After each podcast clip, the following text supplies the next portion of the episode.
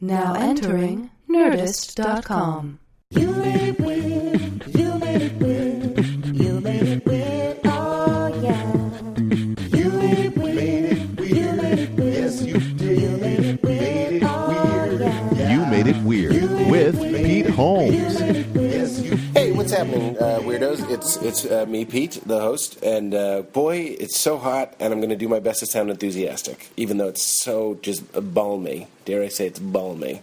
Uh, I've been very excited about this episode for a long time because I've been trying to get Nick on the show for a long time, and he came in and he killed it. He's just a delight. So let's get to Nicky Swords as fast as possible. Two uh, tour dates exist now Boston and New York, which is I'm very excited to announce both of these. Uh, Brooklyn, I'm coming to Brooklyn for the Music Hall of Williamsburg on Thursday, October 10th. That's one show, one night in Brooklyn. I hope you can make it. And uh, Boston, I'm coming back to the Dice.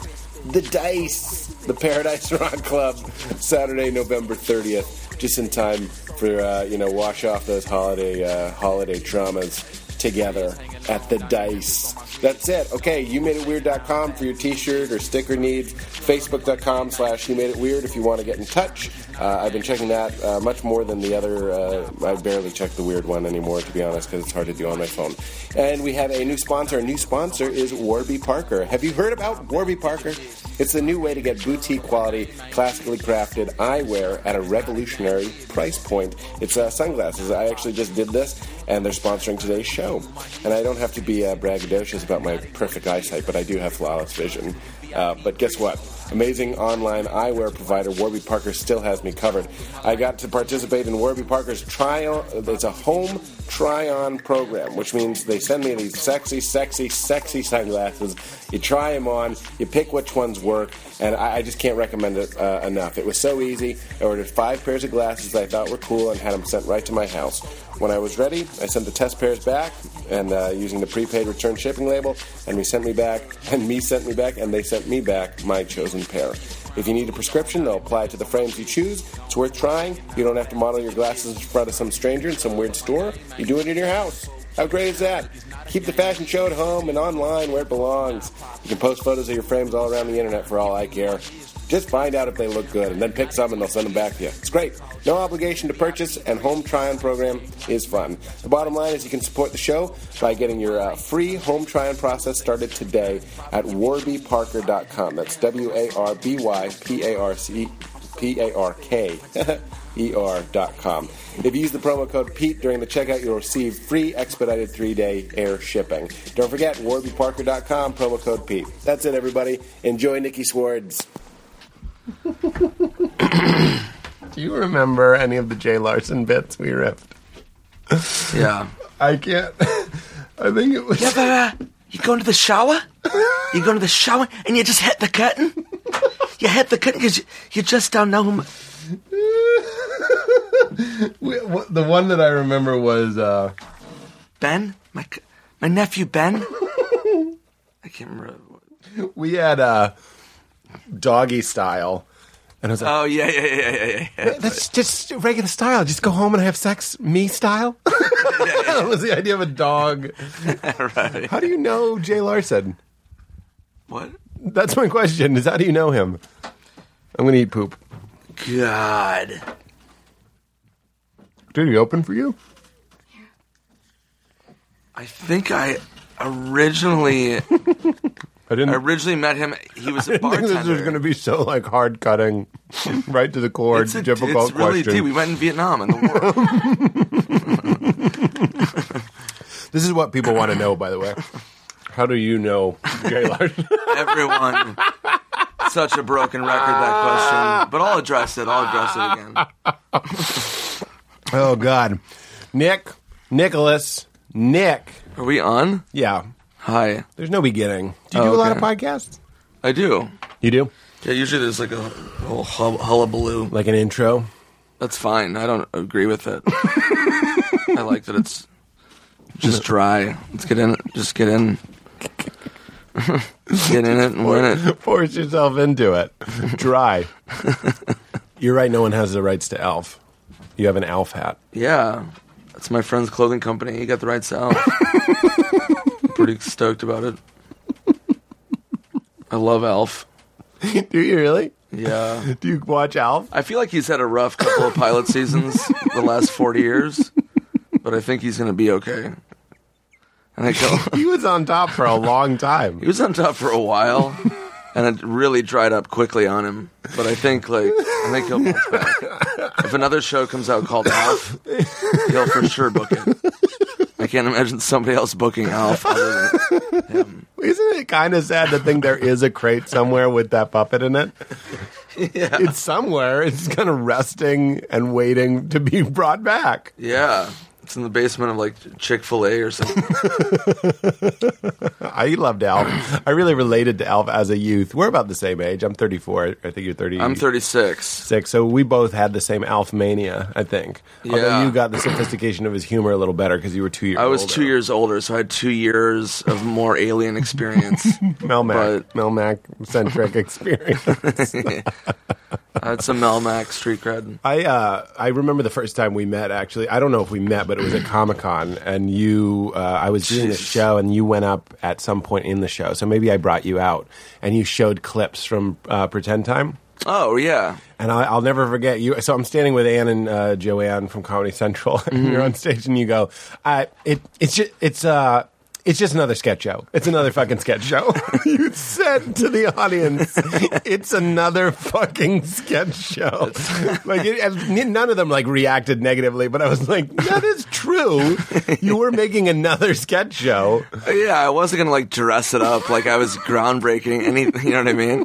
And it was different. It was my sensibility. The show, but it was like it's another sketch show. Like I'm not gonna sit there and over promote it. Like I've never been into like over promoting anything that I do. I'm like so could care less about it. I don't know.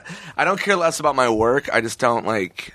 What's I just weird- don't buy into bullshit. You know. It's a weird skill set is to, to assume that somebody that's good at making something would also be good at promoting it and like have the stomach for it.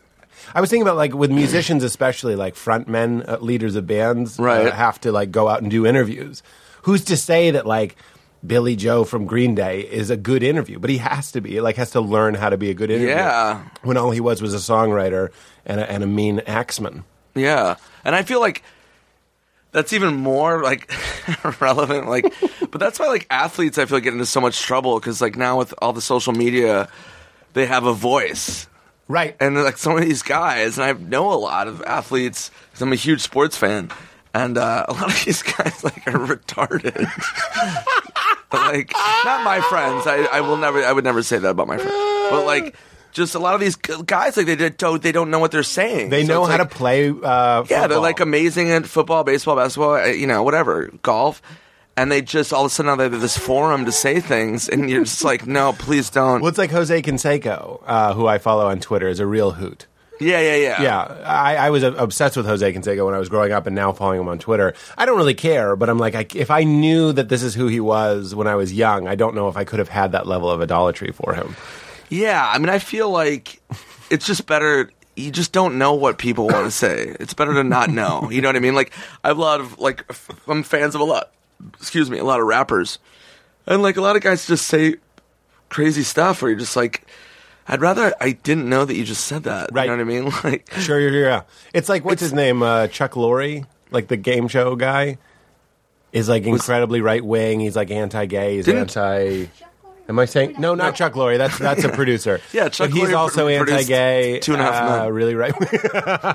Who am I thinking of? Chuck Woolery. Chuck on Chuck Woolery. Norris. Chuck Norris, also hugely right wing. Chuck Woolery was uh, for the Love Connection. yeah, that guy.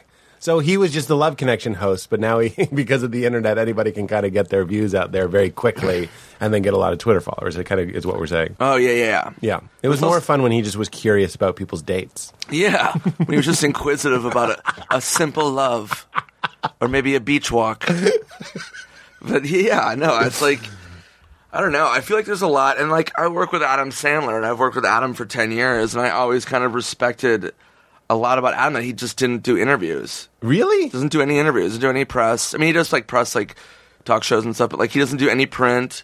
He doesn't do any of that because it's like, you know, he doesn't want, he doesn't want to get misquoted or whatever. But I just always thought it was just, But also, you know, like, just better. Like, doesn't want to be troubled too, right? I mean, like, I from what I've actually read about him, no, from what I've read about like what Chris Rock said about him in an interview because it couldn't have been him. Yeah. was that like he loves wearing sweatpants and stuff. And I'm not going to interview you about Sailor. I'm sure you get that quite a bit. But like he doesn't really want to be bothered. Like has a has a like no, I don't have to do that. I'm not going to do that sort of thing. Kind of like Seinfeld. Yeah, but also like he just like I don't know. I just think it just it's just better if you just you don't have to like I don't know. I mean, he's in the position where he can do that, but like I don't know. I just think it's better to like have that mystery about you. Right.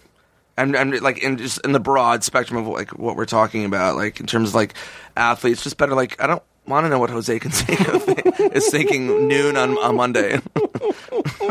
Pop tarts are just as good cold. Jose Canseco, 4,300 retweets. I just farted broccoli. All right, Jose Canseco. Why? I don't need to know that. It's a lot of time when he's not playing baseball. It turns out. it's a, there's a lot of not baseball time. well, how are you about that? Are you, are you on the tweetsies?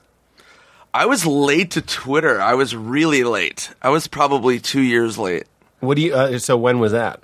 When was late? I signed up in 2009 just to validate an account, but I it wasn't until 2011 that I actually was actively like on Twitter and doing that. Right. But and it- somebody talk, talked me into it, and I was like, always like, no, I'm good. No, I don't need to do that. And I, and I thought like, I was it- I, I always thought like I was like set like. I was like, oh no, I'm giving away like material. Like I'd rather like just use any, a joke I think of for my stand up. Right. So that was my mentality behind not doing it. And then I did it and realized it was such a different thing. Like once I got my head around it, not like my tweets are, I mean, they're really dumb, but, but, uh, yeah, I'm not, I'm not breaking any ground. But, not, uh, not new ground, not not even a pile of old ground. They're just jokes happening. Yeah, there's just uh, semblances of, uh, yeah. But you can also write something on Twitter. I find that the uh, act of writing jokes all the time helps, and sometimes when you're riffing, something Yeah. that you tweeted comes out. Like it finds a little home in your act. I I thought it, was kind of surprising too. Like when I got on there and I got really into it, and uh, I'm by the way, I'm at Nick Swardson. People are going to know it's Nicky Swords At Nick Swardson. at Nick Swords. At Nick Swardson. Oh, you're. I thought you were ide- identifying yourself for the interview. No, no, it's, uh, I was shouting at my Twitter. I At was Nick blowing my- Swardson. Yeah. Because you didn't go fancy. You didn't go left or right. It's just at Nick Swardson. No, it's, there's no numbers. Yeah. It's just at Nick Swardson. Nick Swardson, 69. If but it weren't for 69, would have no funny numbers. You got to give it to that. right? It's true. the, this is a side story, but it was my father, God rest his soul, uh, passed passed away, and he died at the age of sixty nine. and there was like this weird thing where, as a comic, and just being so morbid.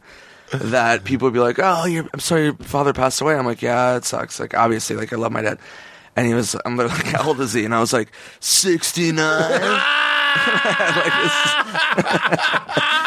and I had this thing in my head where I couldn't. So I started saying he died at 68 because I just couldn't like. I couldn't not do the I joke. hated, yeah, I just hated like having to say like 69.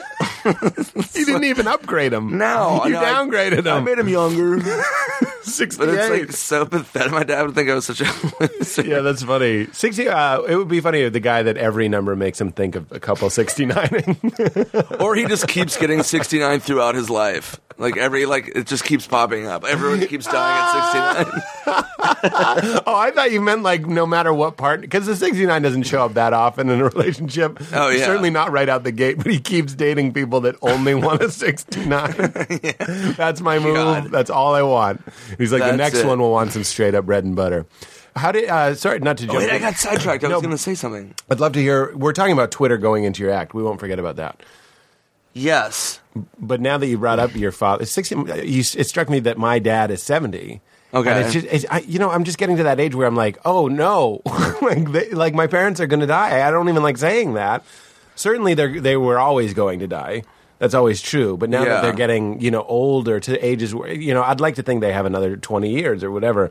But you, you, You're going to die too, Pete. I know. I don't want to bring that up. You- I do not want to bring that up. I just found that out. That's why. I'm doing the show today. to tell me So- about death. to your, But when I point. you lost your parent at, at an age that my parents already were. And Yeah. was that sudden? Um, my father. Well, this is even worse. He had a He brain aneurysm. That's Oh, no. supposedly hereditary. No. Yeah. So now I'm like, not only am I 36, so now like I've sur- I've surpassed like my halfway point in my head. so it's Yes. like he died at 69, so it's like I'm like well past my halfway point, and now he died of like this hereditary brain disease where I'm like now I'm just on a, just a ticking clock, Oh my god. Yeah. Was that real? So you feel like and you that's why I'm gay. Wait, what? and that's what made you gay. you know, it's That's what- interesting. There are things in your brain that control. We talk about that on the show all the time. You get a tumor or something in your head, and you might have completely different impulses, or you, your whole personality could change. Yeah. Did anything like that happen with your dad when it was revealed that he had something in his head?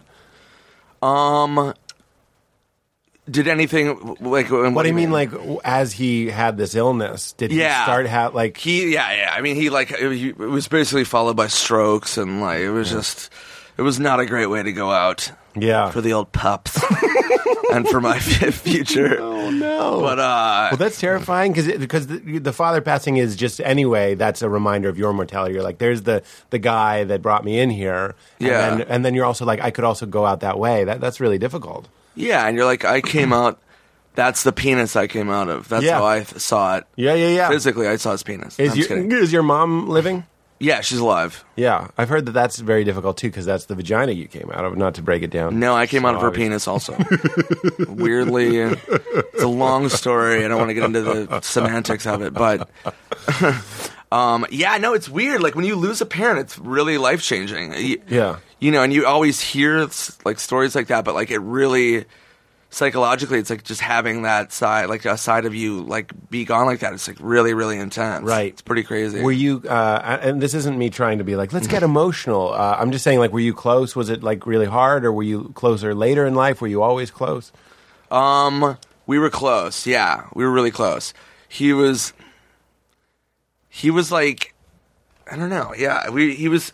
He became more. of My parents divorced when I was 13 Mm-hmm. and he became like more of like he became like a friend more than a dad. Uh huh. Does that make sense? Buddy dad, yeah. Yeah, Is, is that so like a typical kind of- divorce move? Like he was r- more chummy because of the I divorce? don't know. I just think he was kind of immature, which I think rubbed off on me exponentially times Yeah. a thousand. Um, Alfat, Alfat, Alfat. you said Alfat, in Alfat. the direction of your Alfat. Willie, Willie. Can you Mrs. Achmonic. can you do a bad Sandler impression too? I can do. It.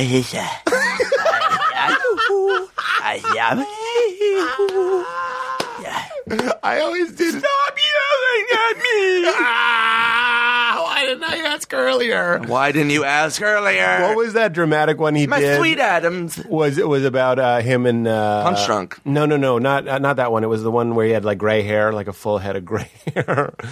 What is it Oh, called? um, Reign over me. Reign Over Me, I yeah. always did Adam Sand. I haven't seen it in Reign over me, which is just a uh, 9/11. That was it. that was it. Because in that movie, his family dies in 9/11. Yeah, I know it's like super intense. and I was like, and I, I, I don't know if I have said. That. I was always like when I came, I went to set like to hang out with Adam when he was shooting that, and I was like, like part of me was like, why is he wearing like a wig from like The Wedding Singer? And I love him, and I love that. I love that movie. I don't, I, don't, I don't have to say that, but It is funny. I really, when- he did a, a really great job, and I remember like he told me that he didn't want to do like that part was like really intense. Yeah. because he's a New Yorker, and like he, obviously like you know the subject matter is really intense. But I remember he called Daniel Day Lewis. He told me a story that he called Daniel Day Lewis was like, "Hey, will you do this part? Like I'll produce the movie. Will you do it?" Yeah. And Daniel's like, "No, you should do it." He's like, "You should just like You should do you it. You should, you should do it." but he like told Adam like. Ah, two bad impressions. you should do it, Adam. You do it. And Daniel Day Lewis is like, no, you you did Billy Madison. I wanted that. I wanted that. oh, that's wild. But yeah, but it- Adam yeah, told me like he, Daniel Day Lewis was like, no, you should do it. But Adam was kind of, I think, a little intimidated to tackle. Well, it's great that he did it, and it's great that he did uh, Punch Drunk Love. Again, we, we, we can stay away from Sandler. We were talking about your dad. I don't care. Adam Sandler is my dad. No. Um, no, but I love Adam's dramatic stuff. I feel like he doesn't get enough credit. No, I actually, I would say, in my experience, the conversation is always, "Where's the next uh, Punch Drunk? Why isn't he doing?" Because he was so wonderful in that. I love Paul Thomas Anderson. I love and Paul I Thomas love Punch Drunk. He's my favorite director, and I love Punch Drunk Love very, very much. I also love. I love Hard Eight.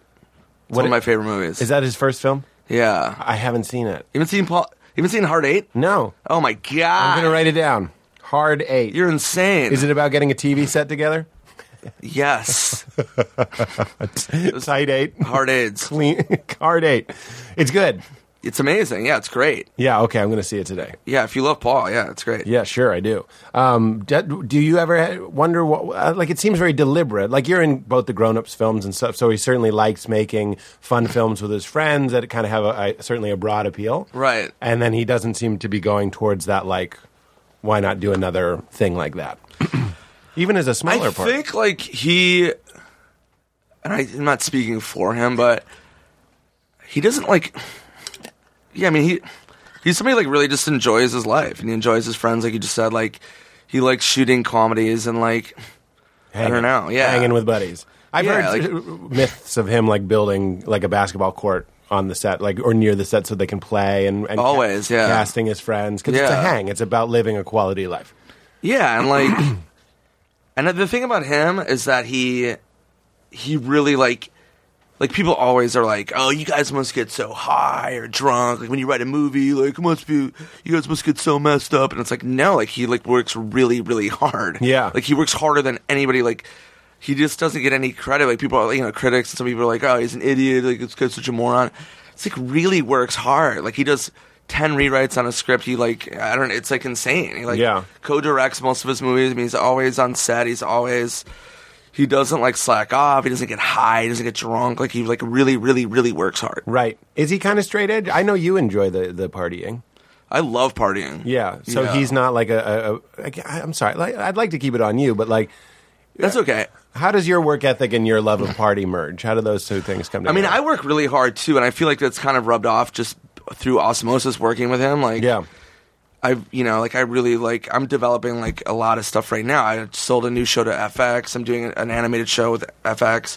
I'm doing a web series. I'm doing stand up. I'm doing a new special. I'm like, like I like working. Right. Right. Right. Obviously, But I like it's kind of like the Wiz Khalifa like song, like work hard, play hard. sure. So it's like like when we were in Chicago together, like I wasn't drinking really. Like I was pretty, Yeah. I was pretty subdued. I didn't go out. Like I didn't. I, I did my shows. Like when I do shows, Which is why we ended up hanging out because I wasn't drinking either. Yeah. So those people end up in a lobby, you know, couch making vines. like that's what we had to do. vine verdosing. yeah.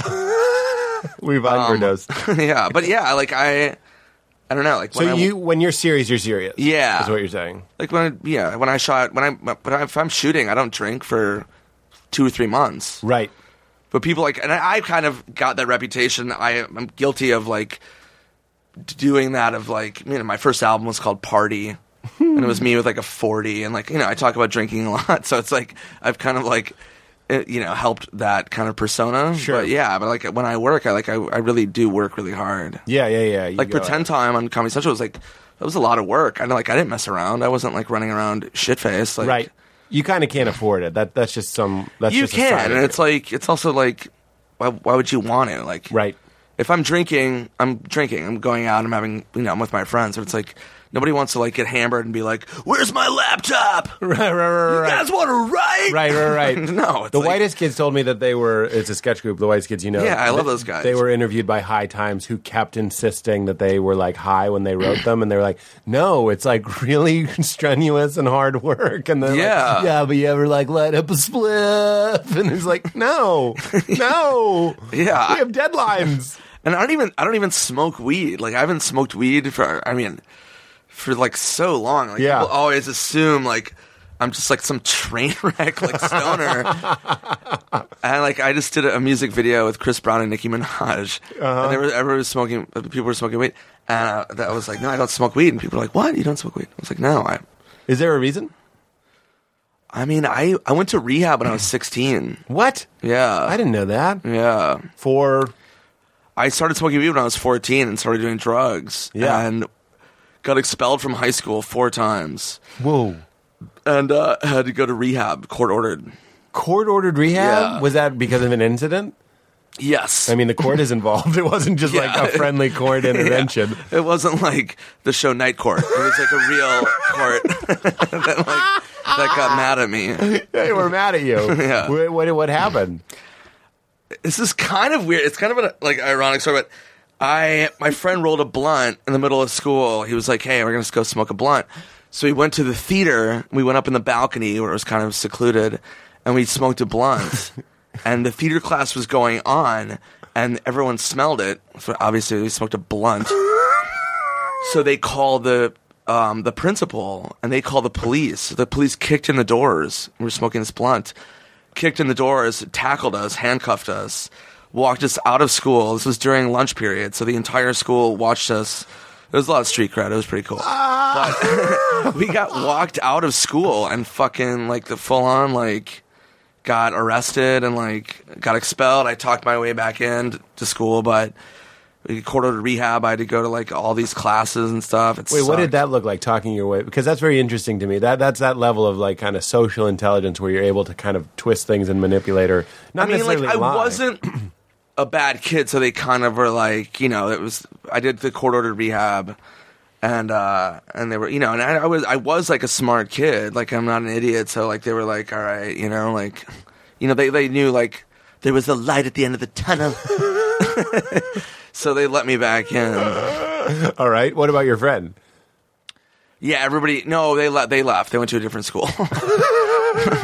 So now with no weed, is, is that kind of like a you don't want to relapse thing, or is it just like you don't like it, or I just don't like. I drink socially, and that's like I just I'm kind of happy just doing that. I'm not like a big. Like I have like social anxiety, so I if I smoke weed, like I get like really like panic disorder. yeah, sure, that can really bad. So yeah, so like yeah, it heightens it kind of. So How i- how is that? I noticed hanging out with you just briefly in Chicago. You uh, oh, you told me that story. Like uh, okay, so what you said about social anxiety, I have that as well. I think a lot of uh, comedians probably have that. yeah, I feel like a lot of comics have it. Although, like, not as many. Like, I go to these parties that are like mostly other comedians, and I'm like, they're like living it up and having fun. And maybe that is alcohol. I don't know, but like, I relate to that. But like, at, at the level of uh, recognizability you have, like, I noticed when we were out, a lot of people would like yell "Grandma's boy" or like try and get your attention. Right. Somehow. Does that contribute to it? Does that give you another excuse to be like, I'm not going to go out? Um, no. I mean, I I go out, but like if I have, if I have a couple drinks, I'm chill. Right. But like I usually don't if I'm not drinking or you know working or sober. Like I, I usually don't like put myself in like a bar situation or any kind of drinking situation. Right. But um, but yeah, it's like it's tricky because like my fan base and myself, like when I do go out, I go pretty wild. Right. So it's like it's hard because people, if I'm not drinking, people buy me shots and they'll, you know, they get pretty wild and like It's like that Dave Attell thing. Yeah, It's like people assume. yeah, which I saw very upfront. I've known Dave a long time. I love Dave. And I saw that with like Insomniac and like Yeah. his fans and like when Dave stopped drinking and you know he had that you know it was tricky for him. Right. because people like he would tell me these stories about doing gigs and like yeah people would buy him shots and like Jesus excuse me. But um my favorite thing was um when I do go out like I- you know I like I, I go to like bars. I'm a huge sports fan so I go to like sports bars. But people will there's like this thing where people will buy you shots and like if somebody wants to do a shot with me I'll do a shot.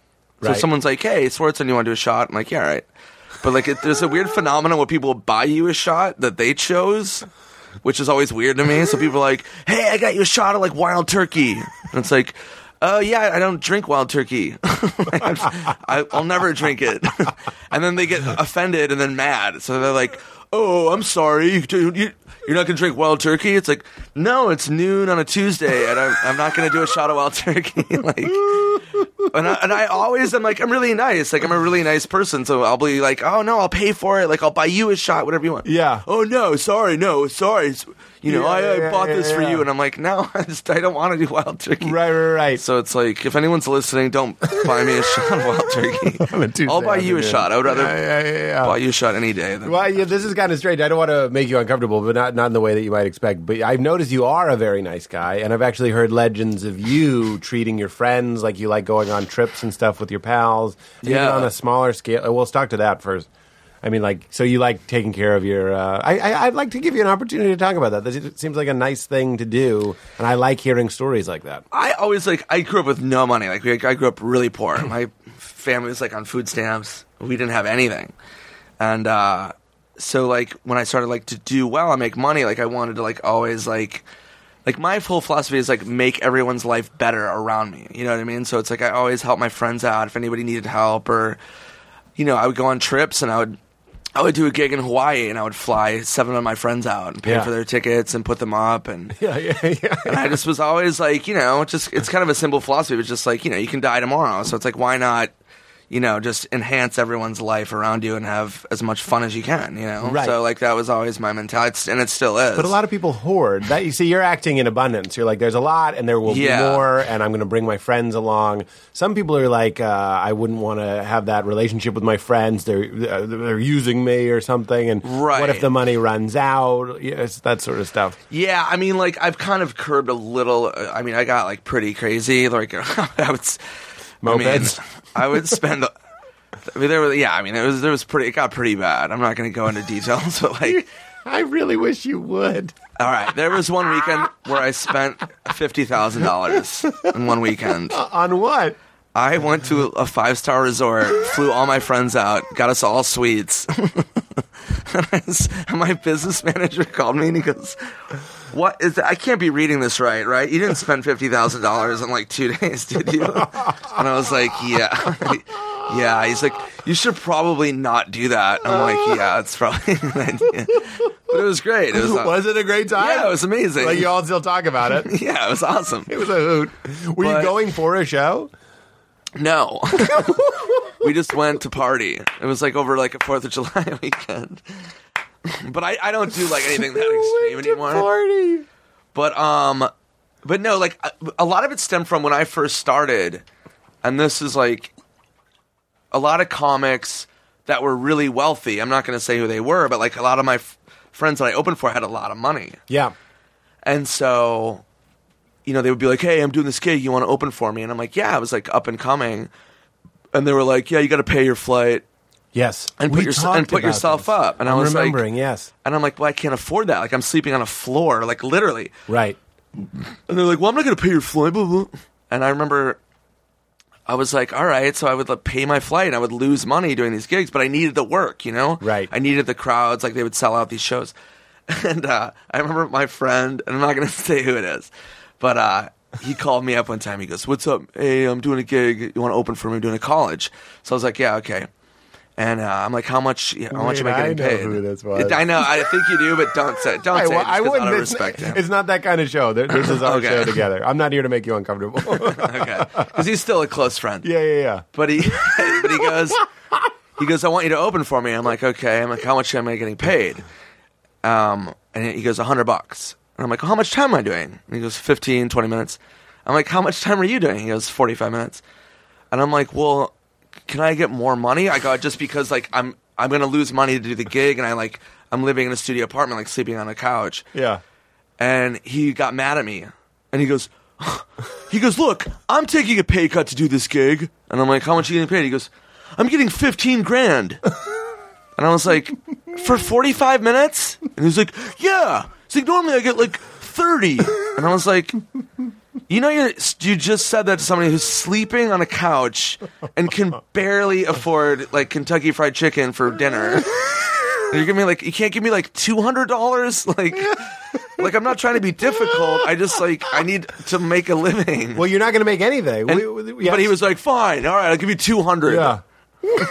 But I was like, "You're making like fifteen thousand dollars." I was like, "Jesus Christ!" And they probably flight too. It was that's all like profit. I'm sure at Yeah, some point. That is just like- crazy.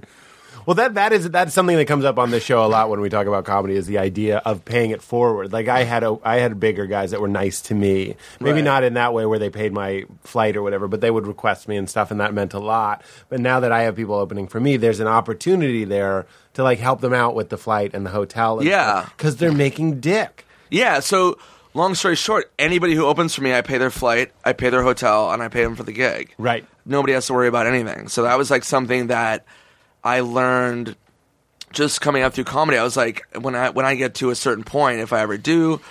And uh, you know, like I can afford to do that, I'll do that. Right. Like anybody who opens for me, they don't pay for anything. I pay for all their meals. Right. I pay you for know, everything. That's that's what they did too. Like Gaffigan would pay for our meals and stuff. And I, I remember there was because he was a guy that I opened for a lot when I was. I love starting. Jim, yeah, he was great. wonderful, and it was and it was just sort of like. You don't have to say it, but everybody knows I'm making fifty dollars a night. You know what I mean? And he's making not shit tons, but a lot more. Yeah. And that's like there's like that's that mafia etiquette. It's like he outranks you, but it's a thing of respect to pay. You pay because it's understood that you can, and you pay for the opener. Right. Because he's just like a little runner guy, and he's just doing it for the experience. And, and I, it breaks my heart a little bit when people miss that opportunity.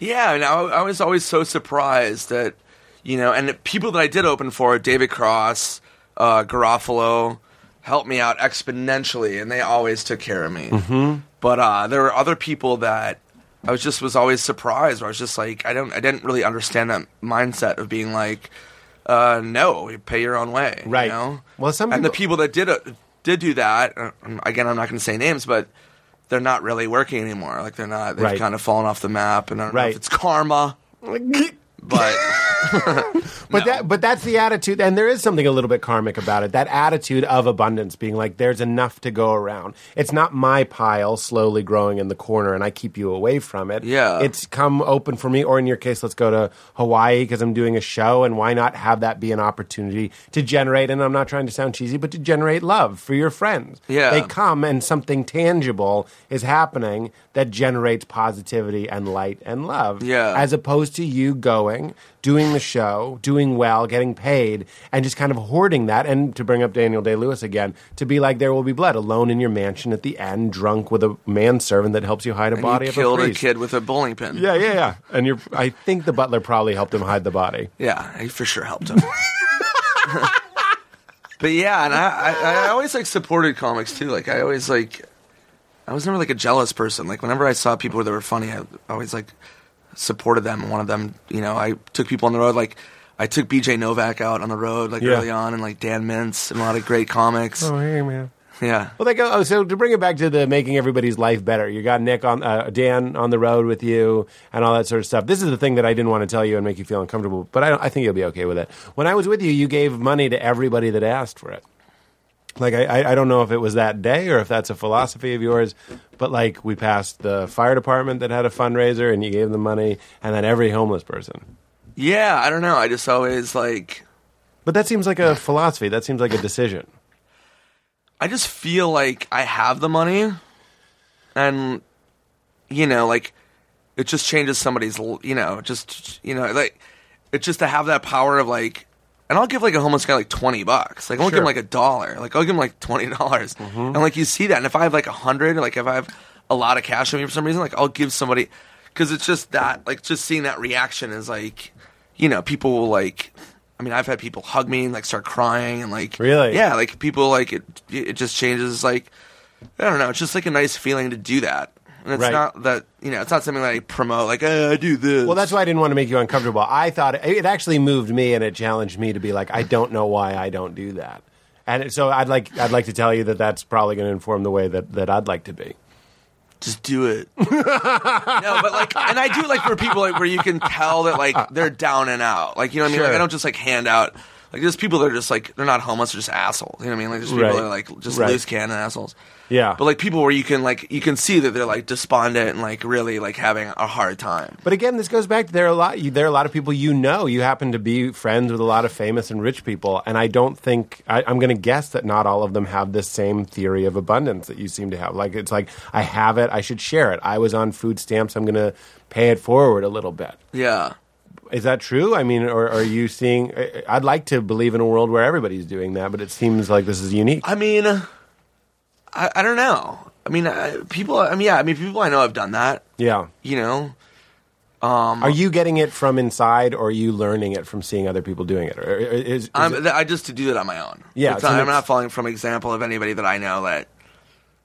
You know, because I mean, a lot of people like don't really like hang out like on the streets like I do. right? You know, like Sandler doesn't like walk down the street like a lot, like you know, through like shifty outside, you know, dive bars. And, yeah, yeah, you know yeah, I yeah, mean? yeah. yeah. So, Less like, opportunity, right? But yeah, but he's like insanely generous. He's amazing with charity and stuff. And but I've just always done it on my own. I just you know just something that I've Right. I've just But your done. family, your family was uh, poor, as you said. Uh, yeah, I my family got yeah my parents split up and then my mom was a single mom and worked two jobs and was on food stamps, and we would have to drive like outside of the city to go to a grocery store. She was so embarrassed Really? to spend food stamps. Yeah, she just like was f- felt bad. She didn't want to see anybody she knew from the neighborhood or anything. She like felt really bad. Wow. yeah. Uh, has it been great? I, I have to imagine it's been great uh, being as successful as you are to kind of pay that forward to your mom. Is Yeah, it's great. It's awesome. American gangster moment where you gave her a huge house. Yeah, it's super American gangster. Well, no, like my sister uh, was married. She had a husband who's a t- insane piece of shit. And um, Wait, what? he was like, I don't love you anymore, and left her with three kids. What? Yeah. And I, so I was like, I bought her a house Okay. for her and her kids. Yeah. Immediately. And that was like a, a great feeling. To, Yeah. You know, like she was so on her ass of just like, what do I do? And I was like, I have, you know, like, I- it was great to have that feeling of where I can do that, you know? And I, Right. I was like, don't worry. I, you know, I bought her and her kids this house. Right. Is there something kind of fun about your job? And, and you and I both know the hard work that goes into this, but at the end of the day, we are kind of being silly. There's a lot of play to it. Is there something kind of uh, wonderful about doing something so preposterous and then making like real life changes? Like you should be like an investment banker or, or something really smart, savvy uh, businessman. Right. But really, you, you know, you're you're you're on you're playing like a flamboyant gay cop thing, or voicing a gay robot. And, yeah, Yeah, fart I created a gay robot. Yeah, you're like, I bought you this house with the money I got from the Seriously Who Farted tour. yeah. No, it is it is a surreal existence as a comedian because you do like, yeah. I mean, you. I mean, I, I, you know, like I said, I'm 36 and I'm like, I'm still mentally like living this 15 year old life, you Right. know? And like, and not like, you know, like I'm not like, like I'm I'm not like stupid or anything. I'm just like still like have an immature streak in me where I'm like, yeah, I just. But isn't I'll write new fart jokes and like I have a new special coming out and like I remember I was doing some interview. I was doing press for Grown Ups too, and they were like, "Oh, you have a new special? Like, what you know? Like, what subject matter are you tackling?" And I was like, "Farting and drinking." I was like, and, like yeah. I heard myself say that. And I was like, "Yep, same. Like, nothing's like really changed." right. But it's like when you think about it, it's like it's the same thing with like Louis C.K. You know what I mean? Like a lot of guys like just still like kind of like you know talk about like you know like no one's no one's above a fart joke or like a Right. you know a shit joke or Right, right, right. It's still like I don't know. But It's i funny. i is your generosity kind of an extension and an appreciation of how absurd your life is? How it's kind of, you know, the salaries can Yeah. be uh, overblown and, you know, to some people that, that say they'd be unfair. Yeah, I mean, I don't hold any like weight to like what I do. I don't have any hubris of like how I make my money. It's like I, I know that like you know, yeah, you know, gay roller skating prostitute, Right. Did Bucky Larson like I Right. do stand up and do fart jokes. Like yeah, I'm not like Right. Hey man, serious work. Right. But then on the other side of that, I remember we were talking about you had a pretty clear strategy on how to break into film. And again, without getting into specifics, I was telling you that I had heard that you had met with another guy, and you were telling him that you felt like your strategy was kind of like Will Ferrell's, in that you're doing you were doing smaller parts to eventually, you know, start getting those bigger and bigger parts. Yeah, I mean that's kind of how it worked. Yeah, I just kind of like chipped away and did smaller parts, and then As a, I should clarify, as opposed to maybe rushing ahead, you know, Yeah. c- circling the horses, the wagons, and, and being like, no, fuck that. I want to be the guy, and now I want to do that now. And you could do that now. At a certain point, you can make a choice. It seems obvious that you take smaller parts in more established things, but you could go the other route and be like, fuck that. I want this now. Yeah, I mean, like somebody asked me the other day, they're like, "Do you regret what part are you most embarrassed about?" And I was like, "No part. Like, everything I've done, I've done by choice, small, big, whatever it is. Like I just go like what what I can make the funniest. You know what I mean? Like Right. what I can contribute. And it's funny, like people like it's, you know people are always like, "Oh, I mean, come on, you you can't be proud of being in that movie." And I'm like, "Yeah, I'm like, I don't care." Right. You know what I mean? Like, Right. Like somebody I, the other day was like, Who said that, by the way? they were like, "Oh, you did Jack and Jill." They're like, "What a joke!" Like, blah, blah. And I'm like, I, I like Jack and Jill. Sandler's like one of my best friends. Like, I think he's hilarious. Like, Right. I thought the movie was funny. It's a family comedy. He plays his sister. It's funny. Like, it made me laugh. I love the my part in it. I had a good time doing it. Like, I just don't understand people that like have that mentality of like, oh, like. I just don't understand like people who are above things where it's like, oh, I mean, come on, you're legitimately gonna, I don't know, Right. Just like so. stand lame. here and tell me You're gonna stand here and tell me that. that that was a good part. Yes, I am. Yes, Jack and Joe was funny. It made me laugh. I liked it. Fuck off. Bucky Larson. Yeah, I wrote it. It's Yeah, it's fun. I loved it. well, Bucky. That was that was your movie, right? Yeah, I that It was and- Sandler's idea, but me and him wrote the script. And porn star with a tiny dick. Yeah, Right. I remember seeing the posters, and I, I didn't see the movie, but and it didn't do well critically.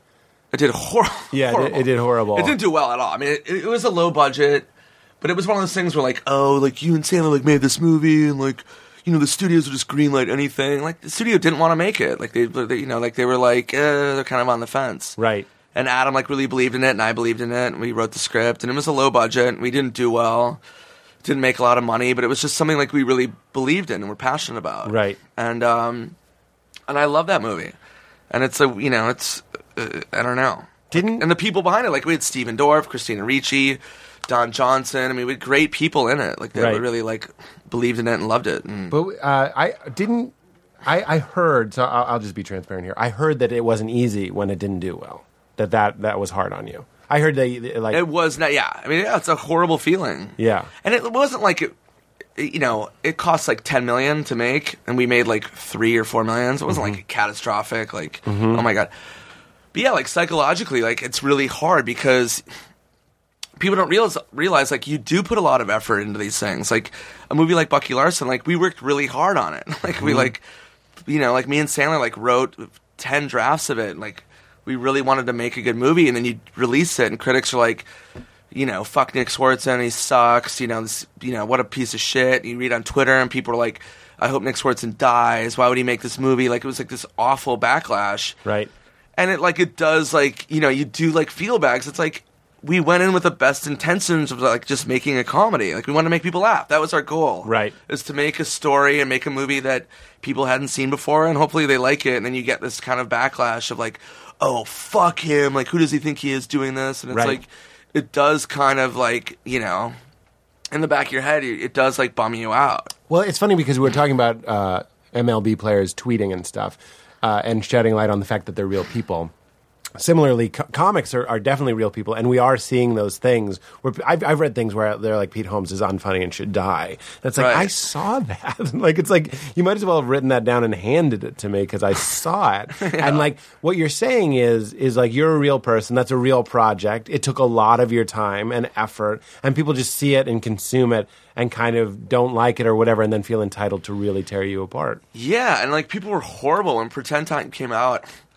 I remember I was new to Twitter and um, I was walking from my place um, to this bar where Comedy Central was having a premiere party for the show. Mm-hmm. And it had just come out on the East Coast, and I was walking to this bar and I was like, oh, I'll check Twitter and like see what people thought of like the East Coast feed or whatever. And people were so horrible and they were so mean and they were like, this show sucks. Fuck Nick Swardson. Why does he have a show? And like, it was just like, and I was walking to my premiere party and I just felt so horrible. And I just like walked into this party and everybody was like so excited and happy. And I, and I just remember like I just read all these tweets about like what how, like what a piece of shit I was and like hmm. how awful my show was, and it just like ruined the entire night, like my premiere party for my show, and I was so proud of it, and it was just like, you know, people just sit there and it's like it's just so pathetic, you know. Yeah. And it's like I don't entertain that stuff anymore. I was new to Twitter, so I was like, oh hey, like I'll just Right, read this right. feed. So, but like I don't like subscribe to that kind of stuff anymore. But it was like really like, you know, I just think it's so pathetic that people, you know, had take the time to do that. It's Right. like why would you spend your time and energy like, you know, hating on people? And it's like it just I don't know. Whoever does that, fuck you. I hope you get fucking. I hope you die tonight. like fuck off. it's so lame. No, it is true. Well, it's tearing down, and tearing down is a lot easier. It's the quickest way to have an opinion is to be like, fuck this. And it's very empowering to be like, I feel bad about fuck that, and then to tell somebody, and then, you know, you're, you're, it's cheap, but it, and it's also like helping you can have an opinion like i'm not like whatever like take away like if you want like yeah if you hate my show like of course you can hate it you know Yeah. what i mean Mm-hmm. But it's like i don't know why you have to tell me i have to die you know what i mean Right. Like, and that's like it kind of goes back to like you know th- that huge backlash like with dane cook and i remember like i've known dane for a long time and um i remember like there was like a big backlash about him Mm-hmm. and people were like fuck dane cook blah blah and I I know him on a personal level. I remember his parents died. They both his mother and father passed away in the same year. Mm-hmm. And I just remember like when he lost his parents six months apart. And I just remember how horrible that was. And I remember uh, somebody was like, "Oh yeah," they were at the comedy club, and somebody was like, "Yeah, fuck Dan Cook," blah blah blah, and they were trashing him. And I was like, "You know that his parents like just died, like they were like six months apart." Mm-hmm. And it was a comedian who was trashing him, and they were like, "Oh really?" And I was like, "Yeah." I'm like, and they were they were like, "Oh, oh that's yeah, that sucks." Right. and, I was, and they, they, they, had tweeted something about him negatively, and I was like, yeah, I'm like, it's still it's still a human, you know what I mean? like, Right. You can not like him, you can not think he's funny, but I was like, for a comedian to like slam him, I was like, he's still like, yeah, he's you know this, He's still a guy. yeah, he's not Teflon, like he's still like living and dealing with the same problems that Right. we are, you Right, know? right, right. Like you don't have to think he's funny. You don't have to be a fan, but it's like to go out publicly and tweet like, "Yeah, this dude sucks. Fuck him. Hope he dies." Right. It's like I don't know. I just always remember like I was like, "Yeah, his parents like he's like dealing with a lot of hard shit." you know? Right. He doesn't need to read that. And also, he could just be, uh, you know, just by, I'm not trying to be too cheesy, but by virtue of being a human. Maybe he woke up and for no reason felt like incredible anxiety and panic and depression and doesn't need that ever. Like, none of us Yeah. need that ever. yeah, You're not no. helping anything. Yeah, and it's just like it's also like comedy is like so subjective. It's like the most subjective medium where it's like, you know, some people can love a comic, some people can love a movie, and some people can hate it. So Right. It's like it's so weird to like, you know, have that opinion of like, oh fuck that, this is the worst movie ever made. It's like, well, I, I, you know, that can't be true. Right. It's not for you. It's, Yeah, it's so much it's better to say it's not for me. Yeah. It's absolutely not for me. Yeah, that's what I do. Like I don't you know, like being in the business and working on movies, like I don't I never tweet about stuff like that. I Mm-hmm. never like throw out like, Oh, I just saw this movie, it sucked. Like even if it's a piece of shit, it's like people did work on that. Like they work hard on you know Right, like, right, right, right. Even movies that you like go like, Oh, this is such crap, like fuck everyone involved. Right, It's like, right, right. well, no, there's still like Right. people did work. They wanted to make it good. No one Right, right, wants, right, like- right. Nobody wants to go into a, like some show or some TV show or some movie and be like, I'm gonna make a huge piece of shit. Like, no, people involved like wanted to make something entertaining and it didn't work out. There's Yeah, so yeah, many yeah. variables that go into making something. Right, know? right, right. Yeah. Everybody wanted it to be something great. Yeah, like the shittiest movie. People are like, no, I think this is gonna be great. I've often heard that the experience of being inside of the movie you don't know until until you see it, sort of thing. Like you're so in the forest that you don't even know until you pull out a little. Yeah, bit. and like there is so many like there's producers, there's a director, there's a studio, there's you know, there's so many people involved that have their two cents. right. It's a wonder. That, well, it doesn't. Uh, like Adam gets a lot of his uh, control. Yeah, Adam has a lot of control in this. I've always used him. He was always my example of like who I wanted to be like because I was like that seems like a guy who's making things with his friends and doesn't have to take too much shit from studios from other people. Yeah. I'm sure you have to take some. Yeah, I mean, like yeah, the the, still has a voice, but like, yeah, Adam like knows what he wants, and Right. yeah, yeah, he has a lot of control. I wanted to. Uh, to I I want to get back to your dad first of all, but actually, first of all, I wanted you. He's to, still dead. Pete. my father is still dead. Can you hand me a Kleenex? Sorry, my nose is. Is that uh, Like you have bad sinuses. no problem? No problem. No problem. No problem.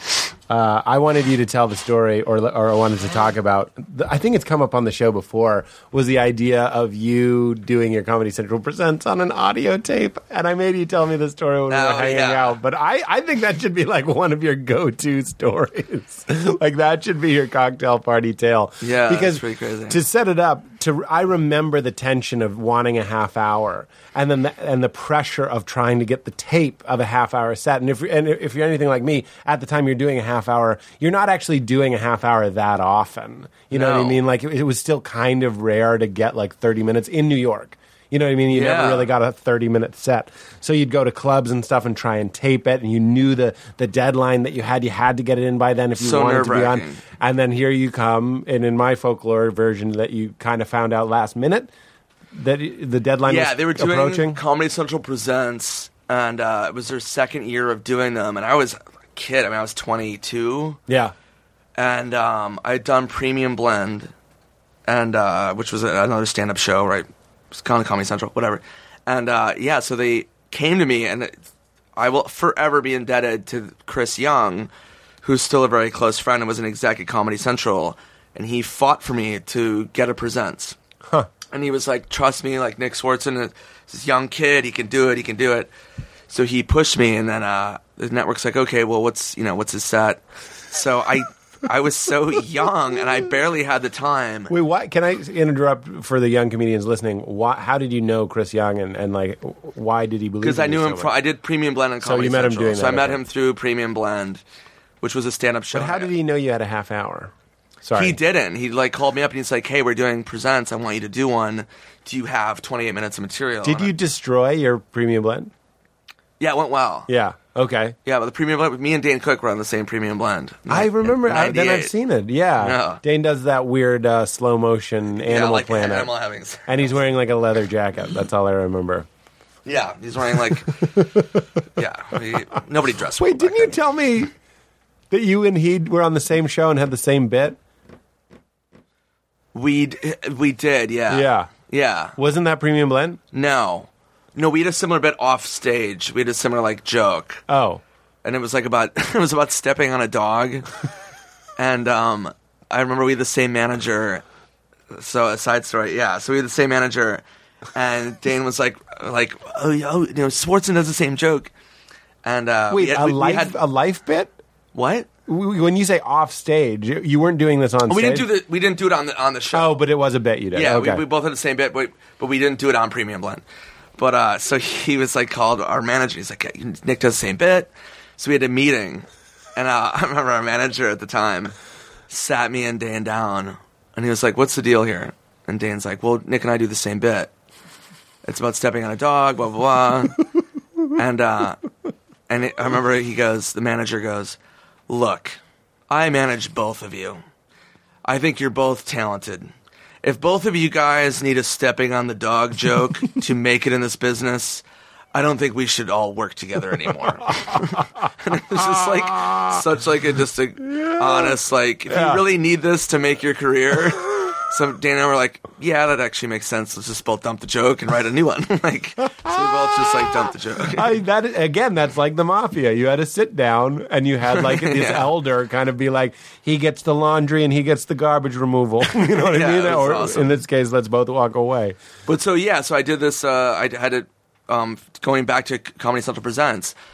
Um, I couldn't get on stage to do a half hour because I didn't have any pull and nobody knew who the f- fuck I was. Yeah. So I had to read it into a tape recorder at Jamie Kennedy's house, which I'm not name dropping and just being honest to the story. Yeah. But I just sat there at Jamie's house and read it into a tape recorder.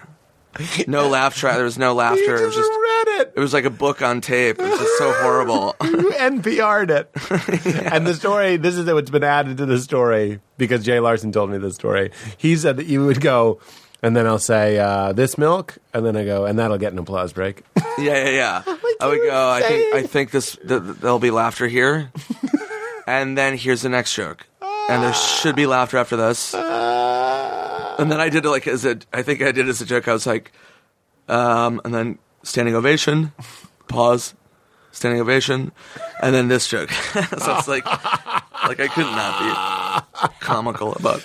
Is being immature something that you you work on? That that's what i've learned is, is those older people. I'm talking about like fun dads silly dads goofy parents that just never grew up or just goofy old people that never grew up. That's like an effort. Like it's not just like their disposition necessarily. They're making a conceited effort to be like to maintain some sort of childlikeness. Right. is that how you feel? I, i'm sure you are genetically silly. You mentioned that your father was silly and immature.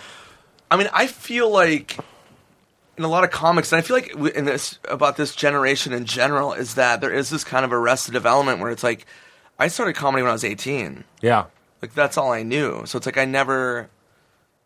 I just always, you know, like that's almost twenty years ago. right So it's like I've always just been living this life of like I've never wanted to get married. I've never I don't have any interest in having kids. Mm-hmm. It just was never my mindset. So it's just like I've always just you know gone out drinking, watch sports, do movies. like I just kind of like I don't know. I always like all my friends are comedians and like we're all just telling shit jokes and like. Yeah. And I feel like I'm gonna blink my eyes and be like 60, and I, I feel like I'll be in the same position yeah like people like bust my balls about how I dress and like I wear like I'm sponsored by skate companies and uh, you know like I just really yeah like I wear I wear high tops and people are like why do you dress like you're 14 it's like well because I, don't care. I like I like I, I don't know. I Right. like how I dress. I like skateboarding. I, I still I don't Well, know. you you hit pause at 18, and there's no reason to resume it. I'm not saying you're not a grown also man, like, but you found what, How am I supposed to act like fucking Abe Lincoln? Like, like, am I supposed to like enter the top hat era of my life? Like people like, why do you dress like you're a teenager? I'm like, because I like wearing clothes like this. Like, what? wh- When's my sweater phase? I don't know. I'm not gonna wear khakis and a fucking sweater vest, and a, I don't like suits. I don't like. This Yeah. is how I fucking roll. Right. This is right, how I've always right, rolled. Right.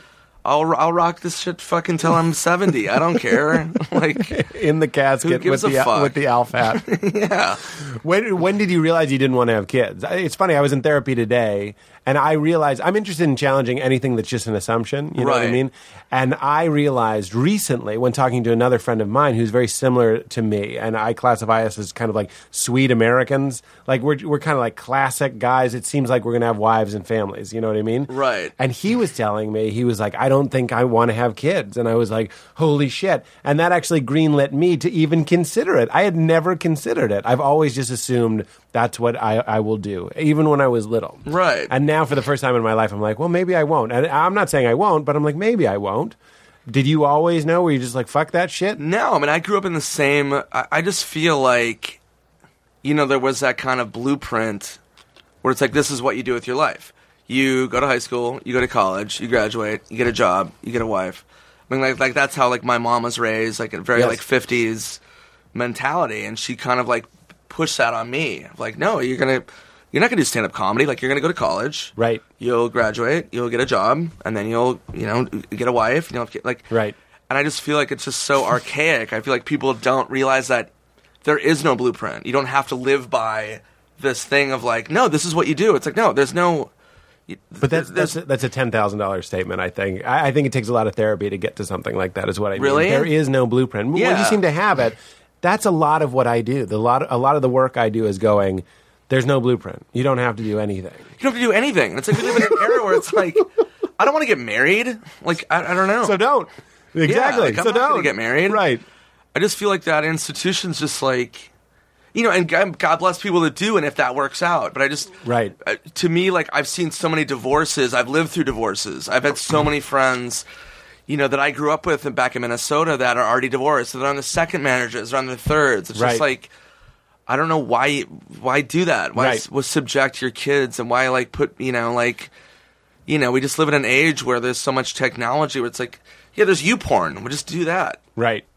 Instead of being married. yeah I didn't know what you meant. I know. I don't think I knew what I meant. I just had like diarrhea of the mouth. No, I loved it. You know, it, it's been coming up a lot on the show, and I, the idea of uh, po- a lot of people that come on the show are polyamorous, and I hope people aren't getting to the point where they roll their eyes when I bring this up. But I've been I've been asking everybody about it. But it's the idea of monogamy not really working, so people being like, I'm going to try other things, whether it is polyamory or just open relationships or just like what you're saying. I'm just not going to get married. Right. That seems to be your your mo. Like even. People will argue, like, what about when you need someone to change your I. I can't say that I'll never get married. I'm just saying, like right now, I don't really believe in that. But if I met somebody and I really like felt, you know, right. that I connected with somebody, whoever it was, I would do it. You Yeah. know? So you're not even being you're not being dogmatic about your own, you know, sort of rules. No, not at all. I'm completely malleable to like, you know, maybe. I mean, like I said, I'm 36. Maybe in 10 years. I mean, my father had me when he was 44. Really? So maybe when I'm 44, maybe I, I will want to have kids. But I was ju- I oh. like sleeping and like you know jerking off and like I don't want to like I don't want to have anybody interrupt those things. I want to sleep and jerk off whenever I want. well, that's what I so said I don't my. want to be bothered when I'm doing those. it's so funny. I know you- what you're saying is funny, but it's also true. I was filming something uh, that's not really necessary. I was at uh, the All Star game uh, in New York. And they had a fan day, and I saw this dad, and he was swinging a, a bat in the batting cage, and he had like three shitty kids that were just like, "Dad, let's go." Now. I sympathize with the kids, of course. I'm kind of like, Dad, fucking get out of the batting cage.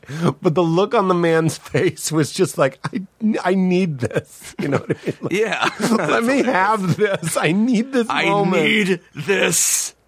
Pitch the ball. like, and he stayed in for a couple more swings, and I was just kind of like, my day today. I had therapy. I have this, and then I, I have something tonight. You know what I mean? Right. And I was like, I, I sometimes get upset thinking about being in the future and looking back at this time and being like, that was the time. You know, like Kevin Spacey in American Beauty, just being like, all I did was work at a fast food place, get high, and, and get laid. Right. And that's all he did. Well, you're saying there's no blueprint. You can extend that period and possibly do it forever. Right. Maybe. But then, it, then do we run the risk of not having anywhere to put our love and we become weirdos?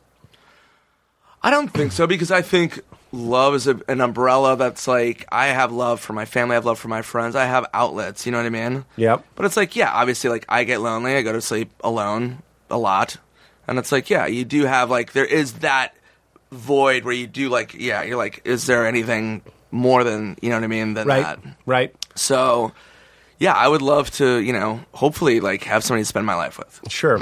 I, I, But I feel like just the institution of marriage, I just think is weird, and I think the whole gay marriage thing, I just was really like upset about, and like, Why is that? well, I just, you know, just the fact that it was an issue and that people make it an issue about gay marriage, and that, you know, I just think it's crazy to, th- you know, like that people would con- have the right to tell people that they can't get married, you know, Right. like that they would hold this institution that so many people don't respect and cheat on their wives and you know whatever, and then you know telling, you know, two guys that they can't love each other and spend their lives together, think is weird. Yeah, no, it is weird. the The idea of uh, of uh, commitment and that sort of stuff, and getting married, uh, and not having kids specifically. I was remembering that I was with my father at a Mercedes dealership when I was probably like fifteen or I something. I remember that. that is such a joke I would make on this show. That is so crazy. That is, I love doing stuff like that. That's so stupid. It is so Sorry. stupid. No, I loved it. And he, there was a picture of Jay Leno with like 15 Mercedes, like all his cars. Right. And my dad, just in one of those moments where you don't realize how profound it's going to be for the kid, but my dad goes, "That's an empty life. He never had kids," gesturing like filling the void with all these cars or Right. whatever. I just remember I, I took that as a as a real thing, being like, "Yeah." But it sounds to me like trips to Hawaii with your friends. That sounds like generating love, having something outside of yourself. It's not like you're just holding up. No, not at all. Love, love is love. Romantic love, friendship Yeah. love, family love. Love is love. Yeah. you're you're creating it and you have it in your life. Yeah, I'm like insanely like a loving person. Yeah. With all my friends, like, and like I always, I tell my friends all the time, like I love you, and I hug them, and I, Yeah. you know, and like I remember like when I, I used to, I, I mean, I still do it, but like I remember like one of my buddies was like, "Why do you always say that?" I'm like, "Cause I love you, cause you're my friend, and like." If I die tomorrow, I don't mind that my last words were, "Hey, man, I love you." So, Yeah. you know that I hope that you know that. So funny. I don't know. I just think it's really important. Yes, it is important. I have that feeling. Like I, I tell people I love them all the time as well, and I also have that next thing where I'm like, if I get hit by a bus, I want you to know that I loved you. sort of Yeah. I don't know. I just feel like life's too short in my experience and what I've gone through. It's like, it's just too short. Like, I've lost so many friends in stand up Greg Giraldo, Mitch Hedberg. I mean, a lot of comics that were really, really close friends and I, I really loved. And like, I remember Hedberg was like that, where he was like, it's kind of, it's sad, but he would always like give you like this, like, really like great hug. Like, he was a really loving person Yeah. and that was just something that I always remembered. And I remember the last time I saw him, I hugged him and told him I loved him. Yeah. You know, and I was like, you know, lost Mitch and it was horrible, but you know, like I know that I always hugged him whenever I saw him, and you know, he's a loving person. Yeah. But I, you know, I just think it's important to like to you know tell people that. Yeah. I just think you know, like, and guys are like weird, and it's like, it's kind of funny because like I'm such like a, you know, like I'm a big like sports guy and like drink at dive bars and like a dude, but like I have that side of me that's like, like you know, people like probably wouldn't think that Right. that I would be like a loving like person. Yeah. They'd be like, oh, it's you know, people are always like, oh, Swardson's like a frat meathead. It's like, no, I'm I'm not. I mean, I there's parts of me that are, but Right. you know, I'm not like that. Right, right, right. No, I love that. I love that sort of unexpected side or whatever. But when it comes to romantic stuff, nothing serious lately. We always talk about relationships. I'm not just bringing this on you. It's, I- it's the philosophy of here's your life. You're touring around. You're doing specials. You're doing movies. You have a lot of your needs met. Yeah, I'm like, I, I just like, I'm so like, and I've realized this lately, and I don't know if it's bad, but I realize like, I just love working. Like, I'm more like addicted. I don't like, you know, I have relationships, but they're pretty ephemeral. They're not anything substantial. Hmm.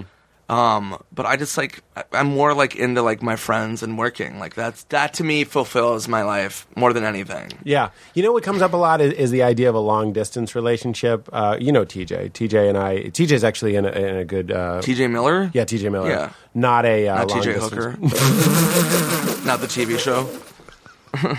we both watched the TV show TJ Hooker.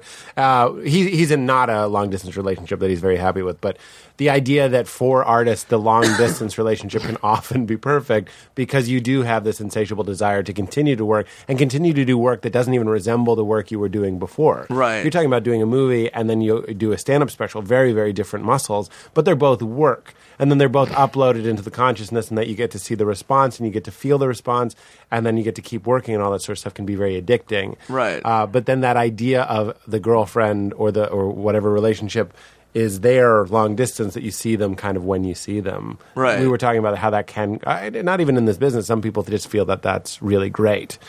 Uh, Yeah. To have it kind of. I hate to say it, but off to the side or something. Yeah, I mean, I can see that.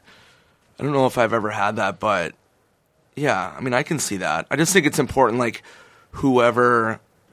You know, you also like just get paranoid with any kind of like celebrity and like who I am. Like you do like question people's motives and like Right. you know who you're dating and like what's going on. And Well, is that hard? I mean, you meet somebody and they could be like a big fan or at least like aware of you on some level. yeah, I, I mean, I always felt like it can like it can be a little weird, you mm-hmm. know, because I'm like a really trusting person and I always like kind of keep a distance in that kind of sense where, you know, I, I don't know, I, I don't, tr- you know, I don't know. It's hard to like tr- give that, that much trust in, you know, people, and I've just seen like.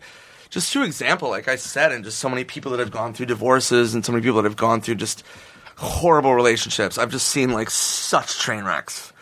And I'm just like, I just don't want that. I just, I don't like Yeah. drama. and I don't like, I'm just like, I like just really like simple, Yeah. simple life. And It's funny every time I go through a breakup and then you're on the other side of it, you're like, why did I ever do that? Because it's so, it can be so Yeah. painful and so difficult and so uh, not simple. It can be so complicated. And you're like, and then you get on the other side and you're like, oh, everything's here. Everything's fine is where I left it. And I'm, I'm in more control here. and I'm Right. calmer and I'm happy. Control is a big part of it. And then, but then next Yeah. thing you know, you're, you're fucking with somebody else.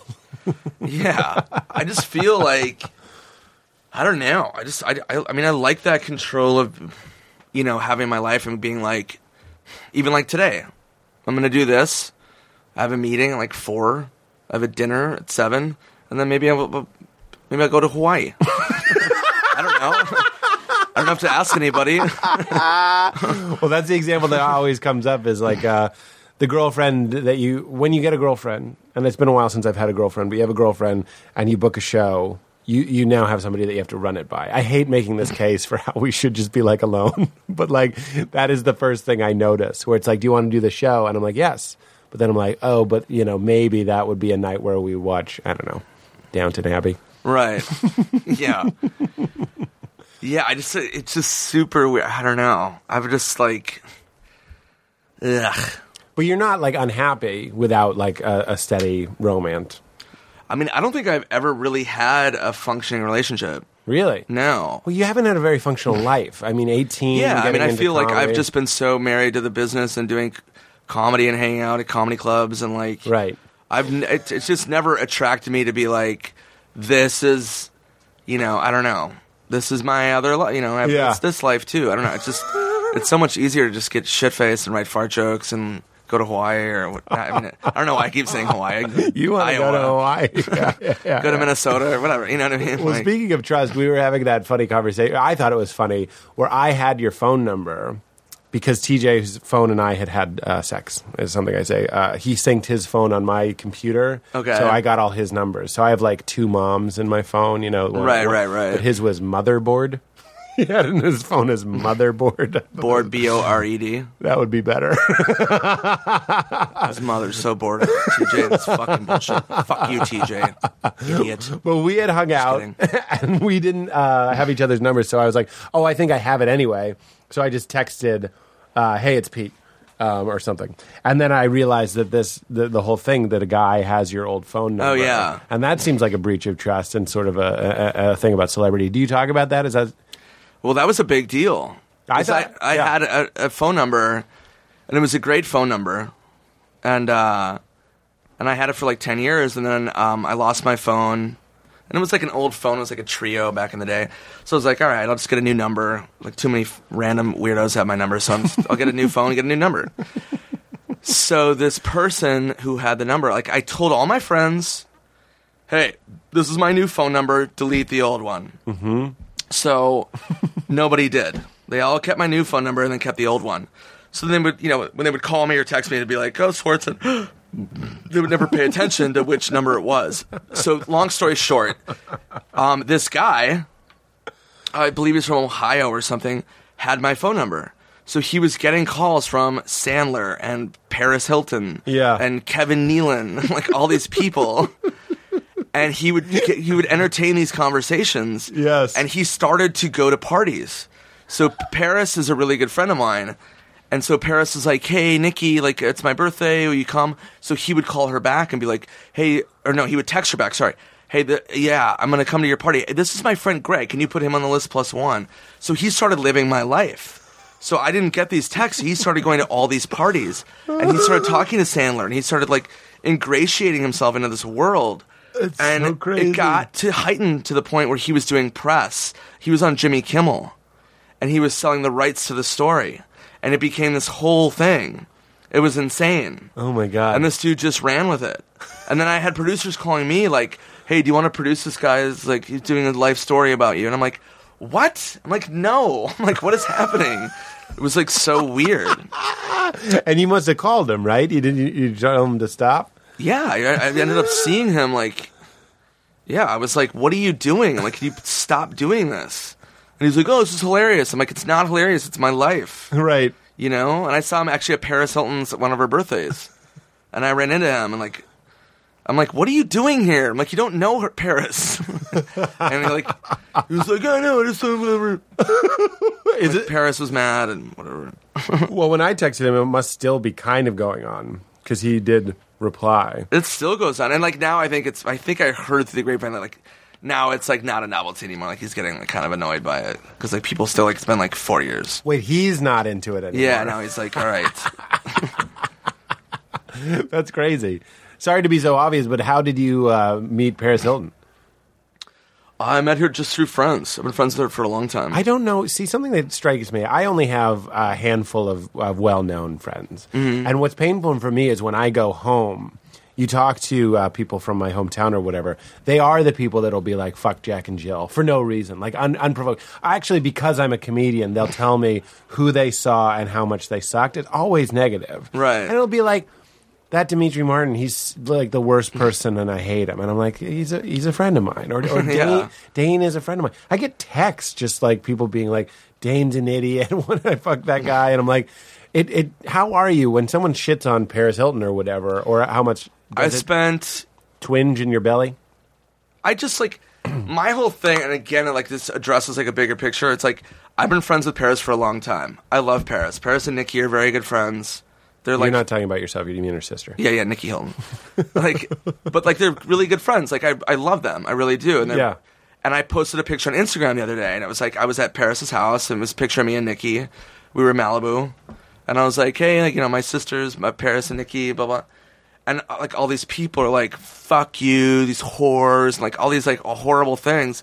And I just sat there and just blocked everybody who said that. 'Cause Yeah. It's like, you know, people have these, you know, like they're really nice. Paris is r- really, really like a sweet person. Nikki's a great person. They're really, really nice. Yeah. And like, I've known them a long time, and like I, I don't understand like. And I get like people just sit there bored, like fuck that, uh, fuck you.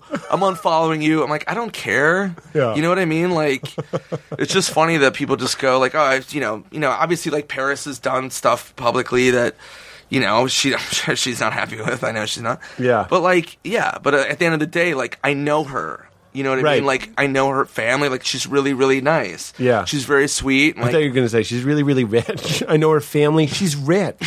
She's really rich. She's really. what a weird comment. No, but they're like, yeah. But they're like tell fart jokes. Like she's just a goofy. Like she's just uh, she's really nice. She's Right. great to her fans. Like her old house that she's living in was Hollywood. Like there would be fans outside that would sit there with pictures, and she would come out and hug them and take pictures and sign stuff. And like hmm. she was always like a really really sweet person. yeah. and I always will defend her, and I'll defend any of my friends. Right, Anybody, right, right. like when I post pictures of you and me, and people are like, "Fuck Pete Holmes, he's such a, he's such a raging whore." I'm like, I know, but I Well, that was the other thing that I thought was fascinating because I, I bought. Actually, the last comedy album that I bought was Seriously Who Farted, uh, and it, it's, I'm, a, I'm a fan of yours, but the title was just too funny. I couldn't stop laughing at the title, so I had to get it. And of course, it's super hilarious. But then on the inside, you thanked the Kings of Leon, who Yeah. are, are one of my absolute favorite bands of all time, and we talked a little bit. Oh, yeah. about about that. And I, when I get these reports that these people are like cool, decent guys, I watched that documentary you told me to watch. great. Yeah, it was a, it was a really interesting insight into their world. yeah, they're very close. They're- Yeah. they're, really, really, really close uh, friends. Um, I love them. You were telling the story about them. They played a song. I thought this whole story was so surreal for me because they're like, I'd be starstruck if I met them. Like they're a big deal, and uh, they like sent out a song for you or something. Do you remember this song? I don't. You were telling me a story. I don't know if it was at the Hollywood Bowl or the Greek or something, but you were hanging out in the stands and like it got overwhelming. Like for some reason, a lot of Oh people. yeah, yeah, yeah, yeah, yeah. So they were in San Diego. I went down to see them because they live in Nashville, so I don't get to see them a lot. Um, and so I went down to San Diego. My, one of my favorite songs is "Cold Desert," Yeah. and um, and so Caleb, the lead singer, I was, I was like, I'm gonna go watch the show in the stands. Mm-hmm.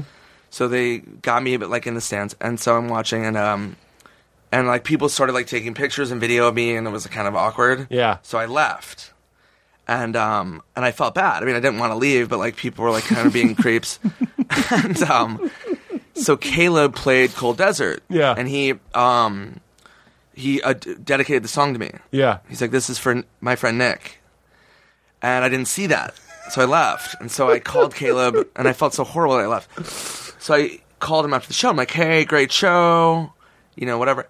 And he's like, he was like, "Oh, you saw the whole thing?" And I'm like, "Yeah." I go, "Great show. It was awesome." And he was like, "Okay, what did you think of that one moment?" And I'm like, "Um, yeah, it was great." And so he basically called me out. He goes, "You didn't see the whole show?" And I'm like, "Yeah." And he goes, "What song? Do you remember that moment?" And I was like, "What?" And I'm like, "Yeah, n- I don't know." So he basically called me out for leaving the show early. Yeah. Because he's dedicated song. It's like, you fucking asshole. I dedicated Cold Desert to you. And I felt so horrible. And I didn't know the balls. I'm like, no, I saw. And he's like, no, you didn't. And like, Caleb's like so funny. Like, he just like, such a, like, he, yeah, just how he is. Like, he'll call you out. Right. And so he like got into a whole thing where I was like, no, I saw it. And he's like, no, he didn't. Right. But I didn't see it. And I felt really bad. You but- told me also you called him once you were on a bender and you wanted to know how long was too long to be on a bender or something. Yeah, I don't want to say that though. I don't know uh. what he, yeah, because he's a big drinker and I'm a big drinker. Yeah. Well, anyway, But, uh, can we at least say that he made you feel better about like because a rock and Yeah. roll star, you know, You can't drink more than a rock star. That's what I'm saying. It's good. See, that's why I like having scumbag friends. You call them and whatever. No, I'm not saying scumbag in a bad way. You call them and you say, "Your friend Caleb is a degenerate." No. no, He, but uh, having those friends that are doing whatever you're doing, they're doing it at, at, worse than you or more than you. Yeah, no, he's a big drinker, but he's yeah. It's funny because this goes back to also like uh, like I- work really hard when I work, Yeah. and like you know he would come into town and him and Nathan uh, and uh, Jared like the whole band, and they would come into town and you know they would be like on a vacation, so they would come in town and like hey we're drinking, Right. And I'm like I have to you know I'm writing, I'm shooting, I'm doing this, so I'm like I'm not drinking, and they they would. Always get like super mad at me. okay, come on, man, you can drink and then go shoot. I'm like, I don't want to do that, but they like, Peer pressure from the kings of Leon. yeah, Your life is weird, man. it's pretty weird. But they're they're really great. I I met them at my stand up show. They came to my show in Nashville. That's where I first met them. Oh, that's great. Yeah, I That's did a show at the Ryman Auditorium, which is a famous famous venue there, and uh, they came to the show, and the security guard gave me like a note. It said, uh, "Hey, we're the Kings of Leon." It's like ten years ago. Like we want to buy you a drink. Come meet us at this bar. And so I met them. Been friends ever since. Oh, that's awesome. Yeah, but they're really really great That's guys. before they were really talented. big. Yeah, I was. 10 years Yeah, and I. I mean, I knew who they were because I'm a big music fan. But Yeah. yeah, it was before they they were playing me like a lot of their songs that were like rough off. Yeah, Wow, off their new album that blew up. that's so cool. But um, You're, you told me that you're. Uh, we had some parallels with. Uh, we both have brothers that are creative. Your brother is a musician. yeah, he's a singer songwriter. Yeah, John Swardson. Johnny Swartz, but he lives in your old town. He lives in Minnesota. Yeah. My question for you was, I was like, how is he dealing with your your celebrity or your rising star, for lack of a better term? When you have a, because I'm always talking to my brother, you know, staying in contact with him. I'm not saying I'm famous or anything, but it's weird. I'm a younger brother. He's older than you. He's older than me by six years. So we have these older brothers, and I just remember relating to what we were talking about. I'm trying to reheat a conversation we already had, so it might not work. But I just remember talking about that idea that you know the name Swardson is is pretty famous in uh, Minnesota. It's it's bigger than Prince. I'm, I'm officially bigger than Prince in Minnesota. I'm joking, Prince. um, yeah, no, it is a very specific name. I don't know. I don't think he's ever. My brother's pretty like mellow dude. He's never like really said anything either way. Uh huh. Um, but yeah, like I'm really like pro Minnesota and like pro my brother, obviously. But like, yeah, I mean, I think he. I've never heard of anything like you know where he's discouraged by it or anything like weird. But Right.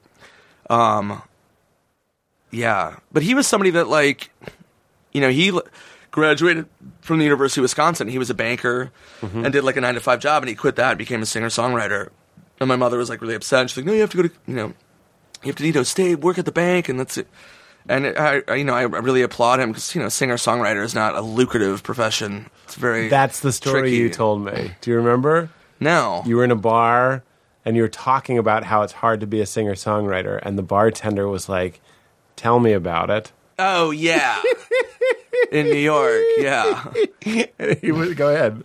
Oh, so I was at one of my favorite bars in Lower East Side Manhattan, and I was with my brother, and uh, we were drinking, and um, my brother was talking about playing music, and Yeah. and this guy was like, "Yeah," and he was bartending, and he was like, "Yeah, yeah, music's tr- you know, it's tricky." And my brother's like pissing and moaning about how tricky it was and how hard like the lifestyle was about you know crossing over and you know making a living as a singer songwriter. And this guy, this guy was like, "Yeah," he goes, uh, "Yeah, I'm in a band. It's yeah, it's tricky." And my brother's like, "Oh, what band?" And he was like, a "Spacehog," and he was like one of the band members of Spacehog. Um, and like I knew Spacehog, like, they, they, Yeah. they had a lot, of, you know, a lot of hit songs, and they were like, Right, right. and he was like still chipping away, and my brother yeah, just was like something like, Well, there's five people. You divide the paycheck by five everywhere you go, and then a tour manager. yeah, my brother was pretty horrified. It's like that's like not something you want to hear. It's Yeah. like a band that's successful and like this guy's still like making ends meet and chipping Right. away. And he was a really great guy. I can't remember his name. I apologize, but he's a very nice person. Yeah. Yeah, oh, so uh, the reason I brought that up is it's hard to be in a relationship with somebody like you. I'd have to imagine uh, it's hard to be in a relationship sometimes with somebody like me, just somebody that's and, and it's hard to be the brother or or even in the family of somebody like you. I I, I sometimes not in a bad way, but you know uh, there can be jealousy or you you have to be aware of a jealous thing where it's like I'm talking to you, Nick, and you're telling me about your life, and I'm jealous of your life, and my life is very similar to yours. You know what I mean? Right. Like it's not super similar, but I mean, like I'm talking about just the simple stuff. I'm not talking about like kicking it with Mitch Hedberg or anything. I'm just like, oh yeah, hanging out in comedy clubs and, and touring around and kind of living your dream. Right. And I, I'm feeling jealousy, even though I'm very, very, very similar. Like there's no reason. Yeah. so I'm, I'm just aware uh, aware of that with with family because they're in a relationship with you for Right. better or worse. Like they can't break up with you. He's always going to be. Yeah, I mean, I, I I've never like, you know, like, and you know, it goes back to like I'm really generous, like with my sister and like buying her house, like my brother, like, Right. you know, like I flew my brother to Hawaii when I would do shows, and like you know, they would always, you know, I would always like treat them great, and Yeah. you know, like so there was never like contentious where it was like. You know, I was like on, my, on an island on my own. I would always like get them involved. Yeah, but it will make. I wonder, you know, if it did inspire your brother to quit the bank and that sort of thing. I think being around somebody that's going for it. Well, it. he did that. He did that around the same time I started stand up. oh, really? Yeah, so he You just have and I'll admit blood. to this is that I was like, you should probably work at the bank just because it's like, you know. And he was like, "Fuck you." He's like, you know, you did stand up comedy. Nobody questioned that, and you didn't question that, and you did that. And he's like, I want to do this. Right, So he was like, you know, you can't tell me like that I should keep my job because it's safer right, when you did the most unsafe thing in the world. You know. right, right, right. So and he was right. That's interesting. That's very interesting. Here's the thing I wanted to bring back about your uh, dad, not specifically about your dad. He's still dead. but I'm getting reports that he might be. No. you were telling me this really blew my mind. It was me, you, and Camille and Emily, and you were talking about that acting retreat you went to. And do you remember? See, I feel like we have a hard time accessing emotions and stuff. Oh, right. I've told a story on this show before that the first time I went to a hypnotherapist, I, I cried a lot, and it felt really good. Yeah. So anytime I hear a story of some someone having an emotional breakthrough, however they did it, I'm always like, how can you do that? Like that's the drug that I'm interested in. Right. It's some sort of yoga retreat where actually that was another place where I cried. They did this weird group meditation that made me very emotional for my mother. It was basically just breathing. It was Right. really weird. It was like some holding breath, closing eyes, laying down, some music and some guy. And then he was like, just think of someone you love. And I thought of my mother and I just started crying. And it felt, Gross. You love your mother? yeah. and it felt fantastic. Yeah. My weird churchy mother didn't like that story because she thought it might have been the devil. but anyway, she's not. She's not really stupid that way. Anyway, you told uh, us about this acting retreat that you went in shortly after your father passed. Is that? Am I remembering correctly? Yes. Shortly after. Yeah, it was just this intense like acting workshop, and uh, it was like a whole weekend like kind of retreat, and it was really intense. You did like a monologue, and then they, this guy who ran it was really really great, and he just it just kind of broke down walls. I've never been the same since. You said he was one of those guys that when you were around him, you were just like, "What is this person's deal?" Just like a Yeah, he just was like, he just hosted this retreat, and it was a famous like through Paramount uh, Studios, and he put on this workshop for years, years and years and years and years, and uh, it was pretty notorious. A lot of people had done it, and um, I did it, and like you have to like really give yourself over emotionally. And I did. I've, I've never been the same since. It just completely broke down walls. I remember like just sobbing and like missing my dad and having this complete breakdown. It was, like, Right. so intense. you said like a toddler almost, like yeah, really I was getting like sobbing. yeah, sobbing. But in public. like snot running out. Yeah, in front of the entire class. snot face. Yeah, and I'm glad I did that. But it's like I, I don't think I've ever been the same since. Yeah, In terms of just emotionally, like I get really emotional, and like I think that's why like I tell people I love them and my friends, and like get really like but that's like profound. That's like the sort of experience everybody's looking for. yeah. I mean, it was definitely like it made you know it changed me for in in, a better way. Yeah. But wh- how did you get there? I know it's kind I of can't complicated. remember. It just was. This guy just slowly kind of broke you down, and I can't remember. I, I don't remember the process of what happened, but he just sat there and just kind of like chipped away at you. He Right. just kind of like broke down walls, and he's like, "Oh, okay. So what's you know? I don't know. I can't remember. I'm paraphrasing badly, but." He would just kind of just say shit that would kind of chip away, Right. And he would kind of isolate what was at your core, and then I don't know. It's pretty intense. And keep going at the vulnerability. Yeah, he wouldn't let up. So when like it started, like the wall started to come down, it wasn't like I should put that wall back up. He's like, "Fuck that, Yeah. let's break down a couple more of these guys." Yeah, yeah, yeah. Yeah, but you you had to be able to. It. Like a lot of people like didn't give into it, you know. Right. And I was like down to like just you know do a wrecking ball. And surrender. Mm-hmm. Yeah, Yeah, you experienced the power of a little surrender right there. yeah. It was funny. Like I brought like one of my friends to do it with me, and he did the same thing. He, brought, he had a breakdown. Really? Yeah, but his mom, yeah, had, like a complete like nervous breakdown. Oh my god. Yeah. But then they bring you out of it. When you leave, you feel good. yeah, but you're pretty drained. Yeah. It's like when you like have like a really hard cry, it's pretty intense. Yeah. You know, like it's really draining. Yeah, yeah, yeah. Like I always like I can cry pretty easily now. It's pretty funny. You Like mean if I'm like watching TV and like Philadelphia's on or like Terms of Endearment, Yeah. I'm gone. I'm done. Yeah, yeah, yeah. But I think that's a good thing. That's an open heart, right? Yeah, I think it is too. you have some vulnerability going. Yeah. And I think that probably makes you more interesting as an artist and as a person. But fuck fuck art. I shouldn't have brought it there. I just mean as a person. Fuck fart. Fuck farting is what I say. Um Yeah, it just gives you like more, you know, dimensions and Yeah. know. Yeah, yeah, yeah. That's And it gives you more clarity too. It's like I feel like I don't know. I feel like I have more clarity just as you know, I, I know what I want. I know like I don't know. I don't know if that makes sense. Wait, you know what you want because you, you you had an emotional experience, so you're looking for more of that like real human connection. Is that, yeah, and you well, yeah, but also like you you've seen that side and like you know where you can go and like Yeah. what you're capable of. You know what I mean? So like mm-hmm. you can also go there or choose not to. Like I know like like I kind of don't want to I don't know. I don't know if that makes any sense. If I'm making any sense. No, it makes perfect sense. It reminds me a lot of uh, taking mushrooms. Have you ever taken mushrooms? I have taken mushrooms, yes. So you take mushrooms and you're in this place for five hours or whatever, Right. and then you come out of it. And I spend a lot of my life now as someone who hasn't done mushrooms in a very long time. but trying to live a mushroomy sort of emotional, aware, aware of beauty, aware of light and Right. magic or whatever in my daily life. Uh, which I only remember as I didn't go on a weekend retreat with a with a guru acting guy, but I, I, I know exactly what you mean. You're like that. Those are the feelings I want to have, and those are the feelings of love and connection and friendship and kinship and trust, Right. And light and beauty and awareness and all Yeah, that sort of yeah. stuff that I'm trying to manufacture while I'm driving. You know what I mean? Like instead of you know, it's not just look at that dragon. You know what I mean? It's it's like Yeah. really being like, oh, these are things that happen in my brain and in my heart and in my soul, if there's a, such a thing. Yeah, and it's also like this is how I feel in my soul. Oh, hey, look, a dragon, and then back to my soul. the dragon's just a bonus part of it. Yeah. You're like, this is who I am. Hey, magic dragon. the dragon's Now, a bonus. Here's the deal with Memo. Does the dragon know he's just a bonus in the experience? he thinks he's the headliner. yeah, he's like, opener. wait, don't talk. What about your mom? Fucking dragon. breathing fire over here, bro.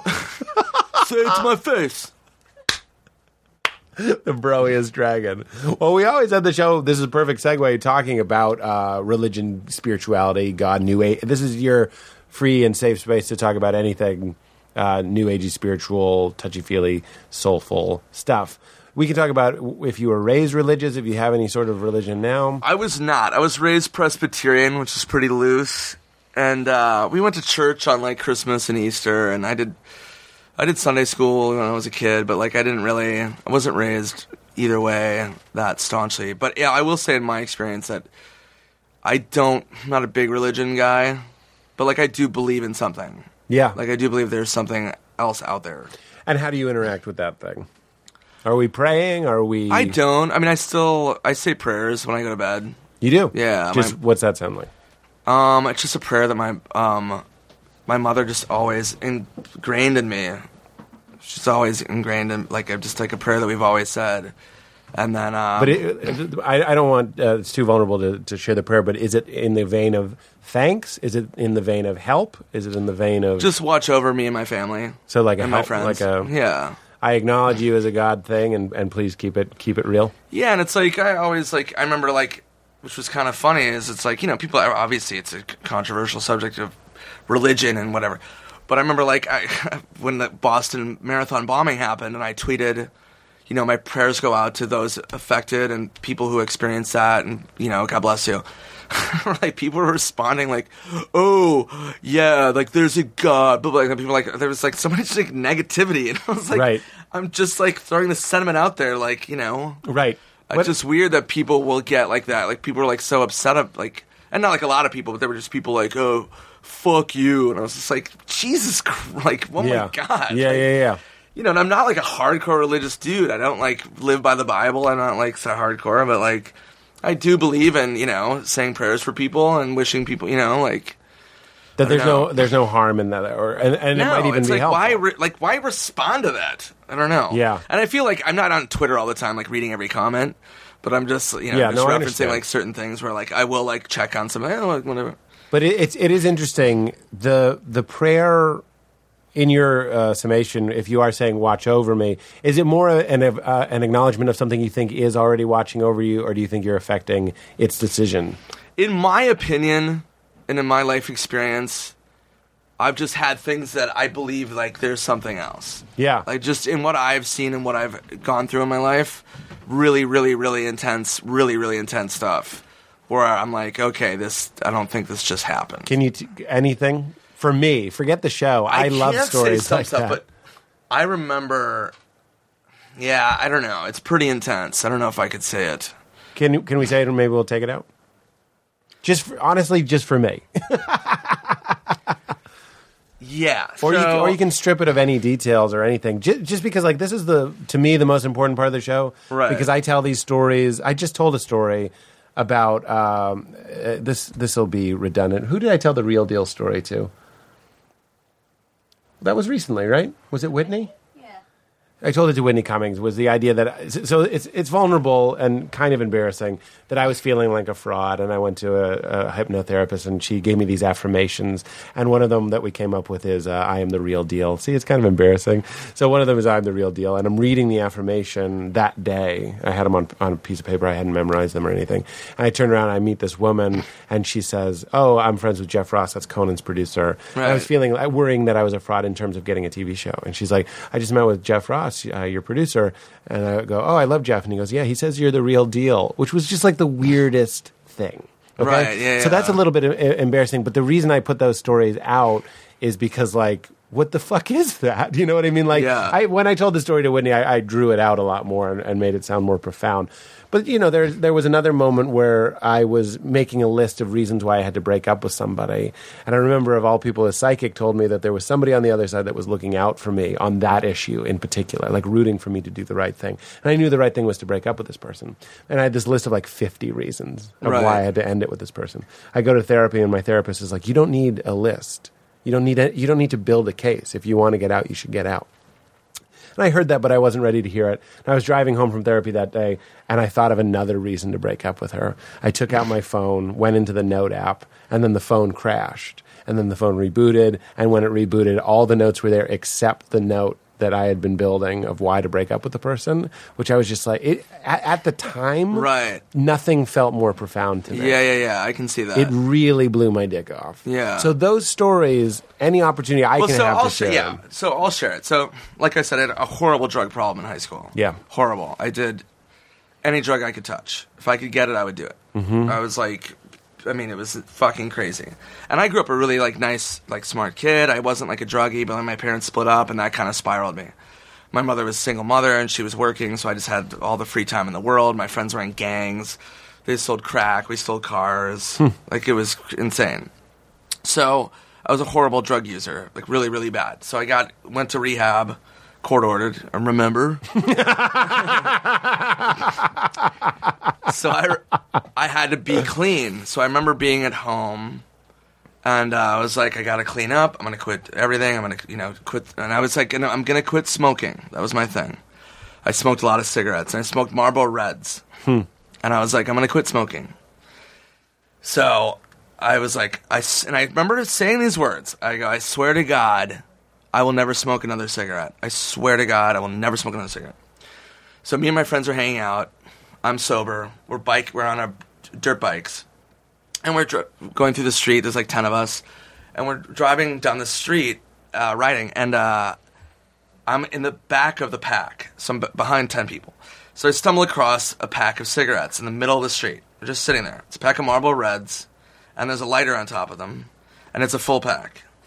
And all my friends drove past it and didn't see that. They all drove past it. Nobody noticed it. So I stopped and I was like, these are the cigarettes I smoke. It's a full pack. There's a lighter on it. I'm like, oh, I'm going to continue smoking. So I fucking lit up one of the cigarettes and started smoking it and had a complete nervous breakdown. Had a full nervous breakdown to the point where I almost started crying and almost went to the hospital. Hmm. And ever since then, I never touched another drug again. I was gonna get, I was trying to be clean, but I was gonna obviously, but I think I was gonna get back into drugs. But I just remember I never, I quit um, all drugs, smoking everything, and started and got into acting and like lost all my friends and like it just totally changed my life.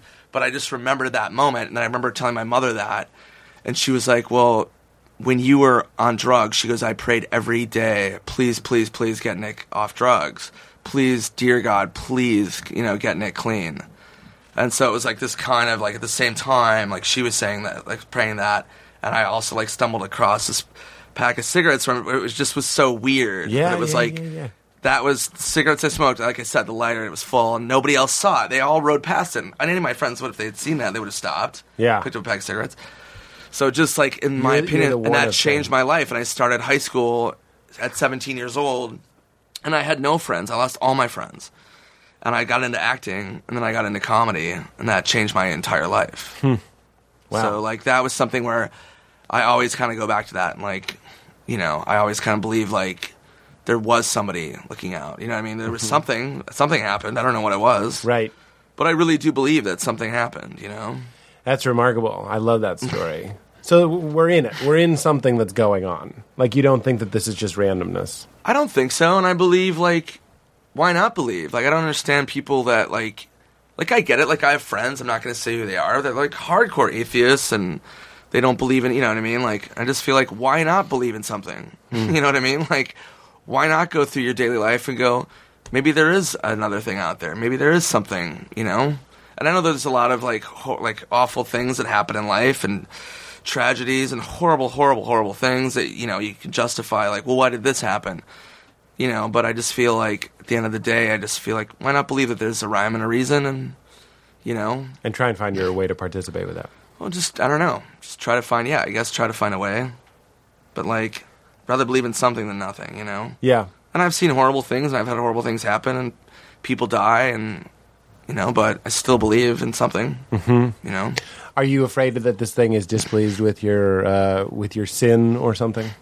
that what Are, are you afraid that this God thing that we're believing in, that you and I are talking about right now, would prefer you to say not drink or not swear or philander or No, I, I, I'm not that staunch about. It. Like, I feel like, you know, life is just about learning and lessons, and shit happens, and you know, you go through. Like, I, yeah, I drank. You know, like I, I wasn't trying to say that your, Right, right, right. your No, drinking like- is immoral or anything. Yeah, yeah, yeah. But I'm, just- saying, like, yeah, I mean, in terms of like, you know, biblical sins and like, oh, you know, you have to live like this, you know, I don't know, whatever kind of like life where you can't monk. say this or do. yeah, Yeah. yeah, No, I feel like it's all about learning and growing, and I don't know. and openness. It sounds like a lot of that. I think so. Yeah. Yeah, learning and yeah, I love that. So we're not afraid of. Uh, what, what about an afterlife? Are we feeling anything there? I don't know. Doesn't concern you? I mean, I would like to keep going. I don't want to. I'm not a huge fan of dying. I mean, it's going to happen, I guess. Maybe in an hour. Yeah. But yeah, I don't know. Maybe, you know, who knows? I, I, I'm just open to like whatever the fuck happens. Right, but you know what I mean? Like, I don't know if there is an after. You know, I don't know. But you're not afraid of it. No, unless it's you know a diarrhea cannon pointing at my face. and that's how I'm spending eternity. Then I'm afraid of it. Or it's like a Wolverine slowly eating my penis for five hundred thousand years. That would be a terrible afterlife. but I'm not afraid of something else Right. happening. Right.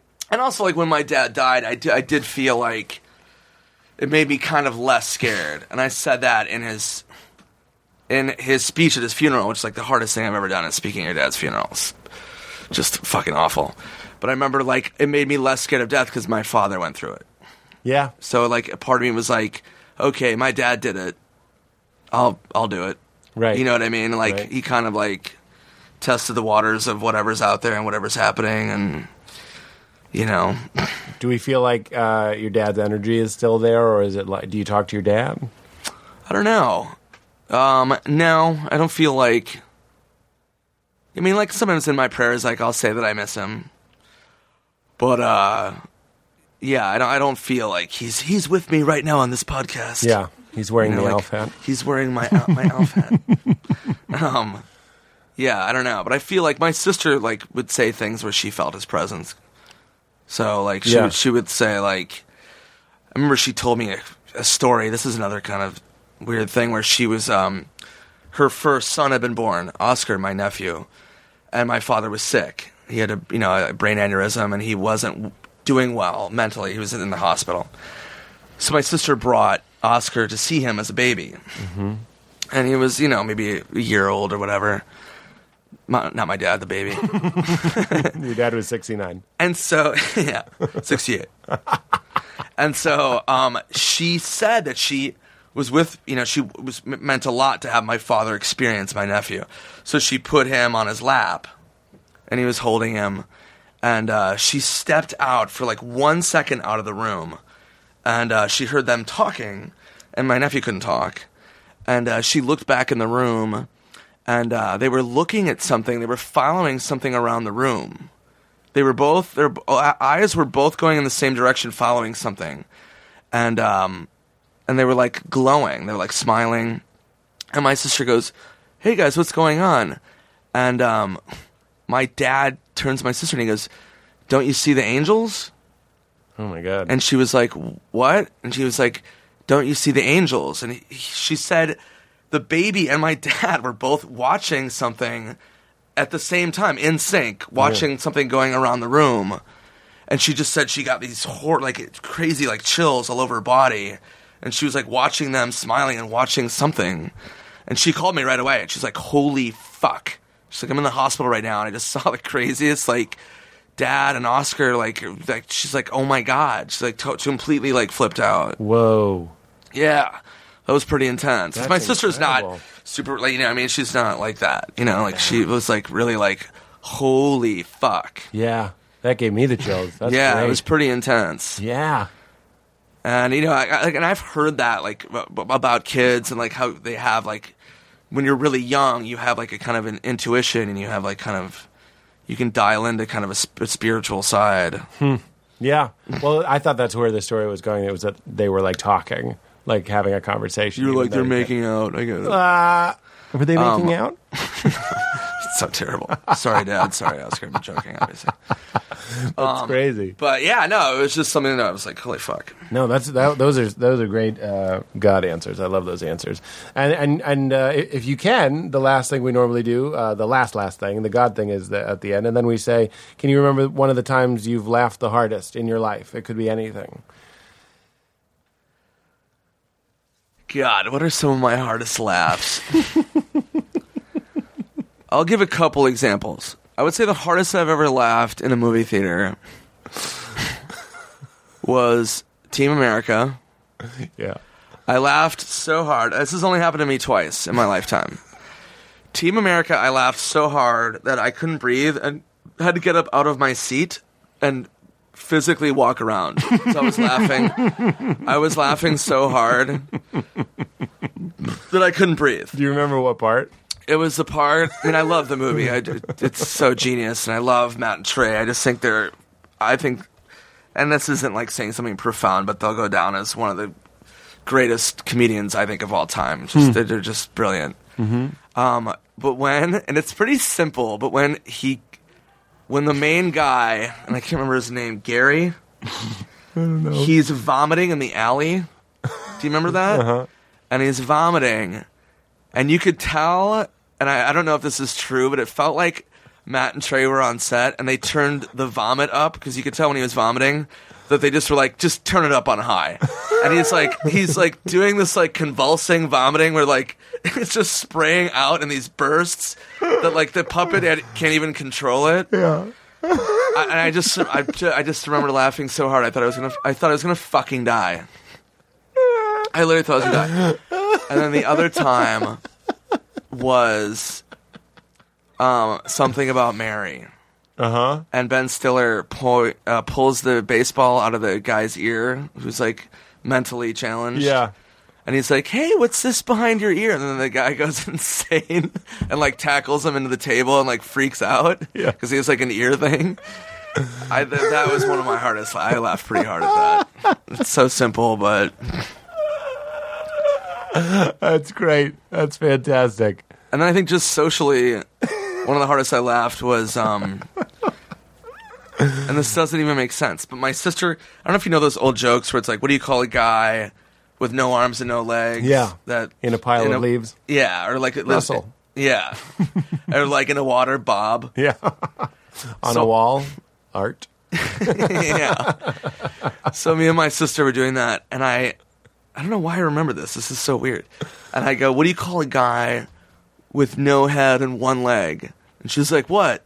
And I go, "Tim." and I started laughing, and I was laughing so hard that my face hurt, and I couldn't breathe, and I started crying.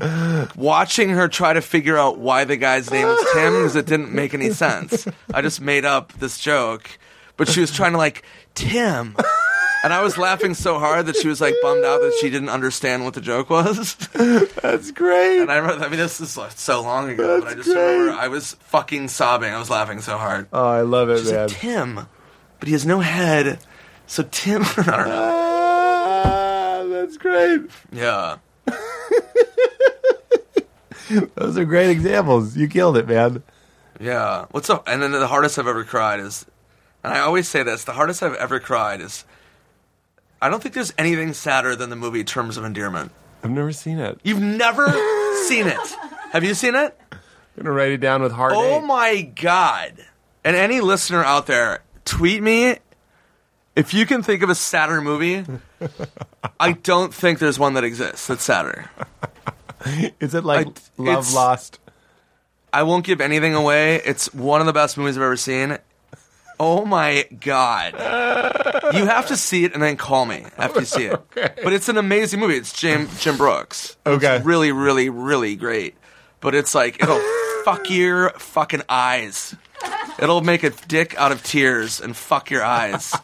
I wrote it down Yeah, I'm so excited for you to see it now. on the back of And it. I'll write down the scariest movie I've ever seen. What's you have that? to watch that. What's that? 28 weeks later. I saw that. Did you see that? Weeks, not days. Oh, 28 weeks. Nope. The first 10 mi- minutes of 28 weeks later is the scariest thing I've ever seen. Really? Yeah, it's the scariest thing I've ever seen.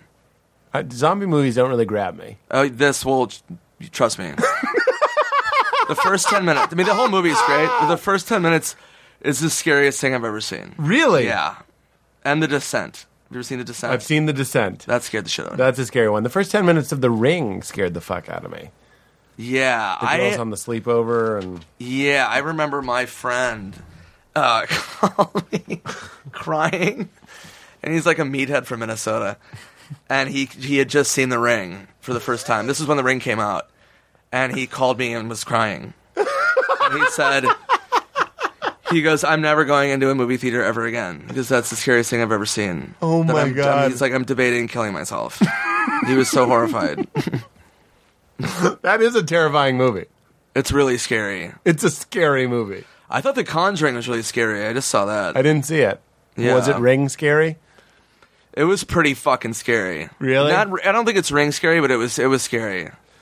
And I'm like a total like I'm pretty bad in movie theaters. Like when I go with like my guy friends, like I like whole. This sounds like so retarded, but like I'll scream and like jump. Yeah. And like hold like grab their arm. Yeah. It's pretty embarrassing. What about The Strangers? I didn't like that. That was too scary. I thought the f- beginning of it was scary, and then I thought it sucked. And I didn't, agree didn't with like that. the I didn't like the second half of it. I but I agree. thought it started really scary. The first 45 minutes of that movie, I, I saw it with Kumail and Emily, and I was like, I don't like this. Yeah, the first 45 minutes is scary as Yeah, fuck. yeah, yeah, yeah. yeah Have you yeah. seen The Orphanage? Yes. With the mask, it's like a Spanish Yeah. movie? Yeah. That's pretty great. That's great. That, but the only scary part that I remember from that movie is the car accident. Yeah, that was scary. And then the rest of it, I What was like- turns. It starts. I don't want to give anything away in, pe- in case people want to see it. You should see it. It's really brilliant. But it, it starts scary. Like the beginning of it's really scary. Yeah. And then it kind of goes. Well, then it gets kind of like ethereal and like kind of right. bizarre. Rape. um, and Philadelphia makes me cry. Every time? Yeah. I remember I cried. this is- I cried. I saw Brokeback Mountain in the theater and I cried. Yeah. And um, I walked outside and I was like, I wasn't embarrassed that I cried, but I was like, you know, it's like you don't want to be a dude and like cry at Brokeback like in a movie theater. Sure. And it was like, you know, especially so I cried and walked out, and my friend called me. And he's like, "Yo, what's up, man? I'm at the bar. You want to come get a drink?" And I was crying. He's like, "Are you crying?" And I was like, "Yeah." And he goes, "What the fuck's your problem? Are you okay? Like, did somebody die?" And I had to go, "No, no. I just saw Brokeback Mountain." And he's like, "You fucking bitch." He's like, "Are you kidding?" me?" It's like so. And like, I'm not embarrassed. Like, I can man up to crying. Yeah, I cried at Brokeback Mountain. It was fucking sad as shit. Yeah. And I love Ang Lee, and it was a great movie. Yeah. But it was just funny, like having to like tell like a friend. I know, no, Who's that- like watching like whatever, like he's watching a baseball game. He's Let's at get some the- beers and watch the game. Right. What the fuck are you crying? Right. He's at the Coyote Ugly Bar. yeah. what are you? The fuck are you crying about? Yeah. No, I cry at that movie too. Philadelphia kills me though. It's been a while. Oh my god. All I remember is the joke he tells in the sauna. That's all I remember. Yeah, that's a pivotal point. but I feel like Bruce Springsteen's song, like, won Grammys and was so big. But I feel like the song at the end by Neil Young, I think, is incredible. I don't remember. Oh my god, that gets me every time. Where it's footage of Tom Hanks as a kid, Uh huh. like his character, and it's home videos, and it's the the song is called "City of Philadelphia," and it's just this morose um, Neil Young track over this home video footage, and it's it's so powerful. Ugh. It's, I got it. I'm going to write that down too. I'm going to have some good crying later.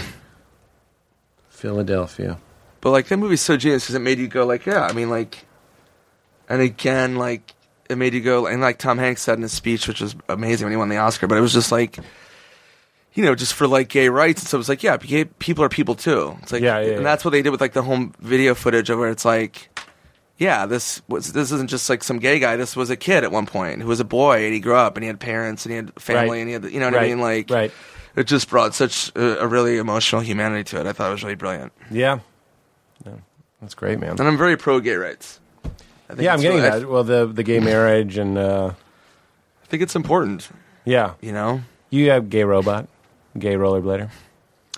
this is a funny story. Can I tell another story? Yeah, please. I'm haunted at the idea that there was a version of this podcast where you didn't tell the "Do you see the angel" story. So you can keep going. I'm like, I could have told some stupid story of my own. Just told one of your penis fart stories. yeah, yeah, yeah. so I I created Gay Robot. So I created Adam Sandler his fifth album. He was like, "Hey, I'm doing an album. Can you think of a sketch?" And I used to do this voice around the office where I go, "Hey, Adam, sweet shorts." I just do this voice. So I'd never like done an audio album before. This is a long time ago. And I was like, "Oh," and he's like, "If you have any voices or characters," so I was like. You know that voice like always made Adam laugh, and everybody would be like, "Hey, what's up, guys? You know, stuff. and he always laughed at that voice. So I was like, "What is that voice?" I'm like, "That's a gay robot." So I created that character, and um, and I and you know like I wrote the sketch, we did it on the album, and then I created a pilot for Comedy Central. I did it as an animated show, never took off. Then I did it on Pretend Time, and um, you know, and it's it's the thing about it is like it's not anti-gay at all. You know, and like Sandler, like we're both like pro-gay, pro-gay marriage, you know, and um, and so I'm we're shooting the longest yard in New Mexico, and uh, this guy comes up to me, and he's gay, he's very effeminate, and he's like, "Excuse me, are you Nick?" And I go, "Yeah," and he goes, "You created a Gay Robot," and I go, "Yeah," and he goes, "Fucking, you're a fucking piece of shit," and I go, "What do you mean?" He goes, "I'm gay, and you set the gay community back 20 years." By creating that character, and I go, But robots are from the and I go, yeah, robots are from the future. so I got what he was talking about, and he's like, "Fuck you!" This guy goes off on me, and he goes, "Yeah." He, in the sketch, he's like so like sexual, and he just wants to fuck and suck and blah blah. blah. And I'm like, every guy, straight or gay, that's what they want to do. Right, right, like, right. It's not like right. And he was like, chewed me out, like this guy fucking, and he was like, "Fuck you." He blah, was blah. in the movie. No, he was just he, was- he was a waiter at this bar. we were at Oh wow. um, and he like fucking totally chewed me out. And he was like, "Fuck you," and I was like, "No." I go, "I'm I'm completely pro gay." I'm like, the "Gay robot's like supposed to be." He's totally pro gay. Like if you listen to the sketch on the album, like Sandler and his friends, like they love Gay Robot. He's just like a horny robot. You know what I mean? and um, so I talked this dude down. So I'm like, "Yeah." Blah, blah. So we like had this whole conversation, and he's like, "Okay, all right, cool." He's like, "You know, I just don't want you to like pr- you know make gay guys out to be just like these horny like fuck suck magnets." And I was like, "No," I'm like, "Not at all." So like we were we're friends. We shook hands. Everything was cool. And then um, and then he asked for my phone number and asked if I wanted to have sex with him that night. so he went from being mad about this stereotype to then like, hey, so do you want to fool around? Like, and then totally like perpetuated like everything that he said was wrong. I was like, no, what? Yeah. what are you talking about? I love your point that that fucking like what? yeah. How dare you? Well, no, no, no, like whatever, like.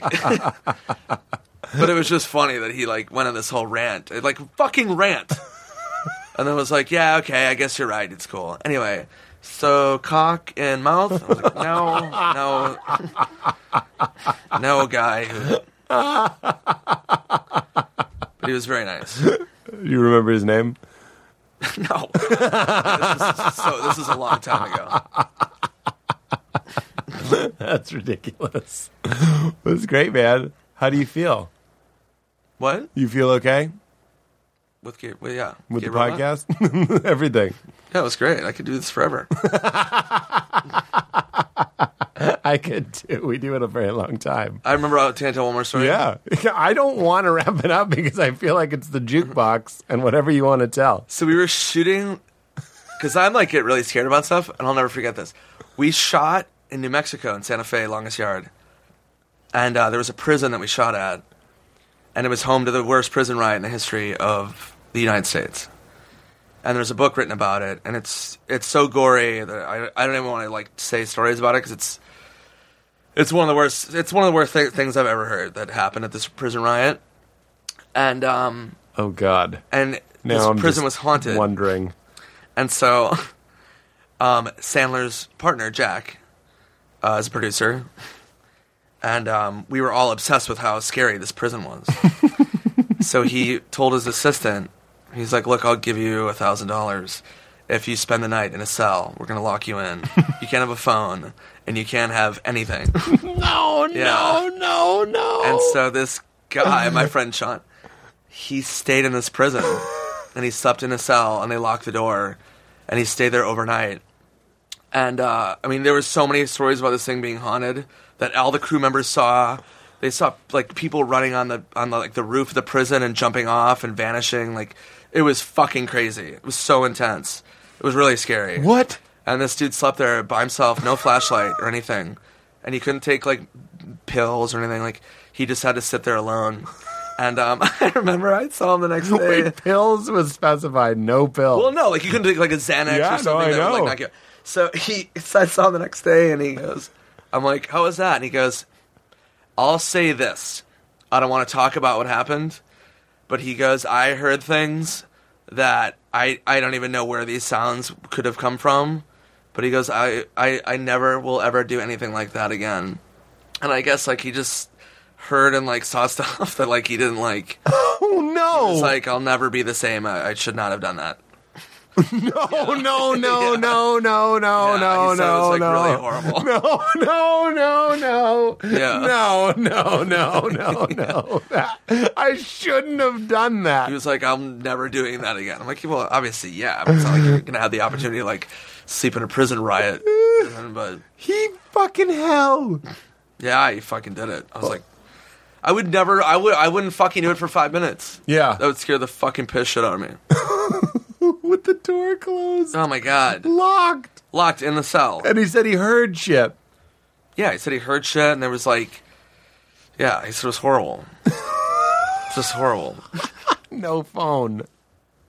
No, phone, nothing. no flashlight. No lifeline. And like part of me, like like his my producer Jack is a friend. I was, I was kind of like, Jesus, dude, why would you do that? like, why would you offer like to have anybody do that? It's so scary. That is the scariest thing ever. It's very scary. I heard uh, we we love a good ghost story on this show, and I love that you're really killing it. And uh, one Utah apparently is very haunted. Have I told this story before?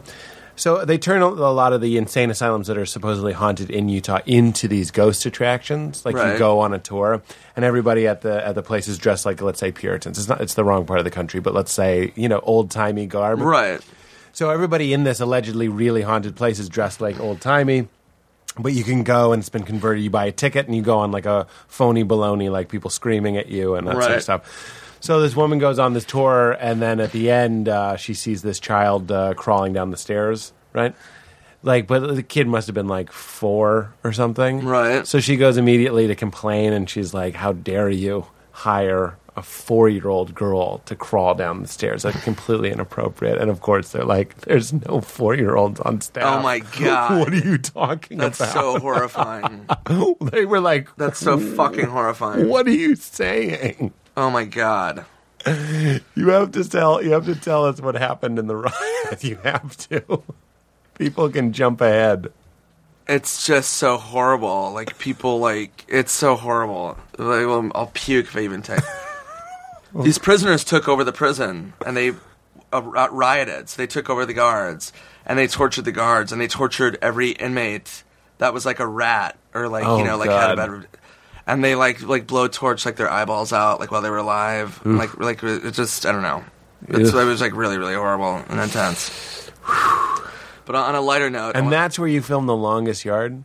Yeah, If I was a in Santa Fe roast comedian, I'd go. a Still, gorgeous the, city, by the way. Still, the worst thing that came out of that was the longest yarn. If I was roasting you, Oh yeah, yeah. I haven't seen it. It's a good roaster. It's good. It's a good remake. good. Um, Burt Reynolds, right? Yeah. Yeah, yeah, yeah. Yeah, it's amazing.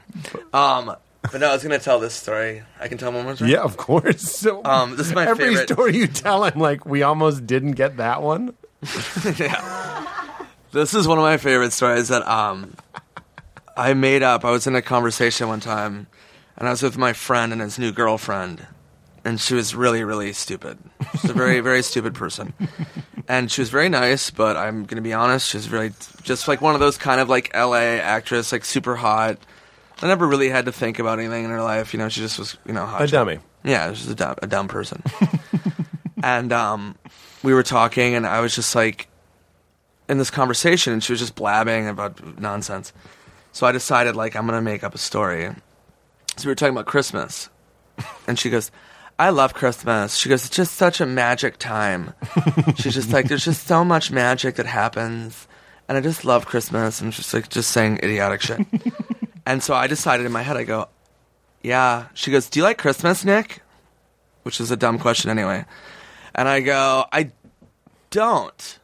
And I caught myself and I go, I don't. And she goes, Why? And I go, Just growing up, I had a really bad Christmas one time. And she goes, Why? What happened? I go, Well, my mother was a raging alcoholic, which she's not.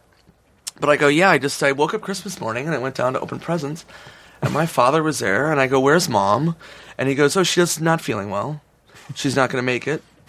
And so I go, "Okay." So I started opening presents, and then I heard, "Hey!" And I look up at the top of the stairs, and my mother is standing up there, and she's naked, and she's has a bottle of vodka in one hand and a present in one hand. And I go, she falls down the stairs. and this girl's like, oh my God. And I go, she gets up and she hands me this box. It's a present It was wrapped. And I opened it. And she had wrapped her own vomit. She had given it to me as a present. So I open up this vomit. And, and my this girl's like, oh my God. She goes, what happened then? I go, then she pulled a gun out of her vagina and blew her head off into the Christmas tree. and this girl goes, Oh my God! She goes, That's the worst thing I've ever heard. I'm like, Yeah, it was pretty bad. That's why I'm like, I'm not a big Christmas fan. And she goes, That's like fucking, like, you have to be like scarred. Like, you, you must have like permanent damage. And I go, Yeah, but the next year my dad got me a bike. So it was like kind of cool.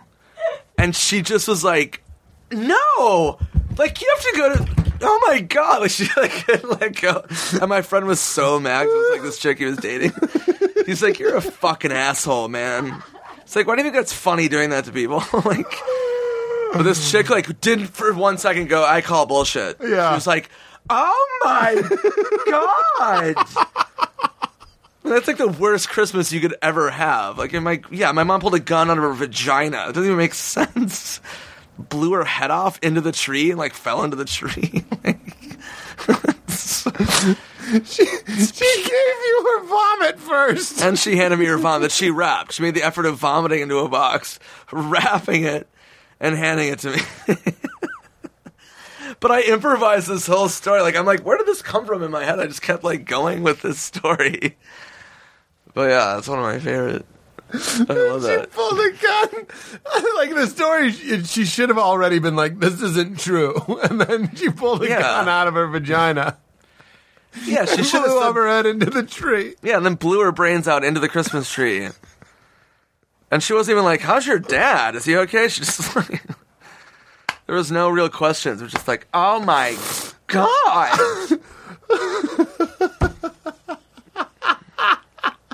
You said it so casually. Yeah, and then she took a gun out of her vagina and blew her brains into the Christmas Yeah, tree. it was like so casual. oh my god, that's incredible. Yeah, I'm We almost didn't get that one. Do you have any other stories?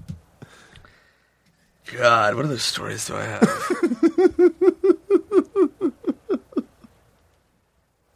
Out of her vagina. Yeah, a gun. Like I don't even know how that phys- Like, how do you pull a gun out of your vagina? Uh, She's a woman. Like her gun didn't fall out when she fell down the stairs naked. the gun like fall out of her vagina or go off in her vagina. Terrible.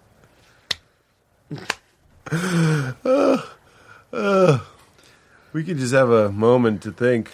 Yeah, I don't know. I don't know. If... I have other stories, but I, I don't can't incriminate anybody.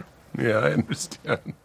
But I have like really good Hollywood stories, but they're all like I don't want to make anybody look bad. I'm like talking about anything. You could run it by them. I don't know. At Nick Swardson at Twitter and Instagram. Yeah, there you go. Um, yeah, The plug. yeah. Oh, I'm I'm satisfied. I haven't laughed that hard ever. Good. I'm glad we finally were able to do this podcast. It's been a Yeah, man, we've had to reschedule it a few times on both our parts. just you know still dealing with my mom blowing her brains out in the Christmas tree. Into the tree. It was like a tinsel on the tree. And I'll plug. I have a new animated show coming out on FX. What's that called? It's called Chozen. Chozen. Danny McBride is producing it. That's awesome. Yeah, And you're the I did do f- two voices on it. oh, fun, fun, fun, fun. Yeah, What? I'm excited about that. Yeah, all right, we'll check that out. Why is it called Chozen? Is it about Jewish people? no, it's about a, a gangster rapper that's gay. A gangster Yeah. rapper. He goes into jail. It's like a whole premise, but it's basically this gay gangster rapper. It's pretty funny. It's really, it's really funny. the scripts are great. I, I, I can't remember who created it, so I apologize to this person hears that. But it's really, really brilliant and very funny. Cool, man. And Danny's really great. Well, great. You'll have to come on uh, my my show and promote your show. I will, of course, I will. Isn't that fun? We live in a world where like you got to do my. When does your show do start? October twenty eighth. Exciting. Yeah, it's very exciting. Let me know if you need any help socially media wise. I, I- tweet it? Oh, that's so sweet of you. Well, I'd love for you Yeah, to be on it. I'd love for you to be on it. I'll 100% be on it. Come and do bits. Yeah, 100%. Anything. Sketches or Yeah, anything. Panel. yeah, Urination. yeah. I did love the longest pee. That changed my childhood. Oh my that god. Sandler sketch. I love that. We sketch. loved it so much we had to do it ourselves. We had to like make looping Yeah. urination recordings, and then we played them on boom boxes. We just did the sketch. It- we didn't change it. We did the same sketch. So great. I love Sandler. I mean, I'm not just saying that. Like, I know, like, I probably say that a lot, but I really, he's really great. He's Yeah. really funny. Yeah, And like, I know some people like don't like what he does, but it's like he just does what he does. right.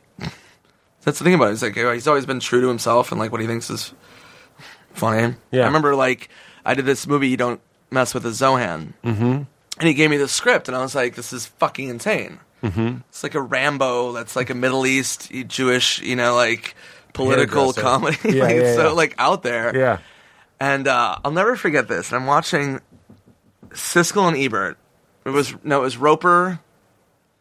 It was Roeper and somebody and some uh, critic, and uh, this critic they were reviewing Zohan, and this other critic was like, he goes, "Yeah, don't mess with Zohan." He goes, "Honestly, like, I really laughed. I really loved it, man. It's like really, really funny."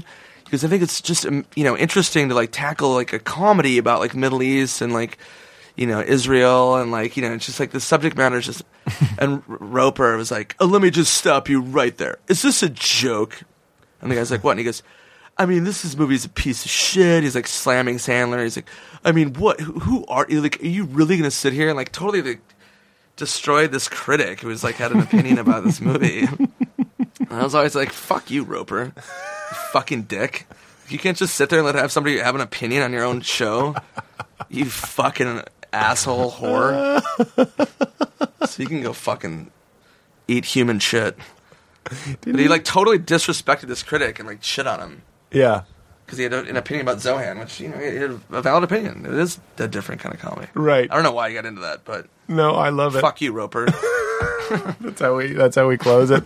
we usually a- a- end with it, some sort of vendetta being established. yeah, no, I don't have a vendetta. No, that's all right. Well, this was great, man. This was a real treasure. I'm glad it. We did record it. Yes. amazing. Is that the uh, right time? Yeah.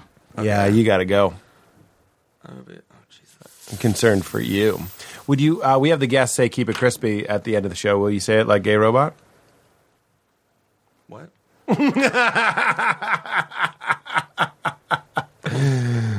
Instead of me saying the catchphrase at the end, the guest says says the catchphrase, which Yeah. is "Keep it crispy." Keep it crispy. And then you could say it as "Gay Robot" if you wanted to. Keep it crispy. Keep it crispy. Keep it wispy. Keep it lispy. Thanks so much, man. I appreciate it. And I'm excited for your show. I'm excited for your shows, and I'm excited to have you on my show. God bless us all. This has been the Pete Holmes Hour, where I talk about farts and religion and the Lord. And the Lord. And the Lord. Thanks, man. An ironic high five. Me. Dreads hanging long down in Memphis on my grizzly. Now leaving Nerdist.com.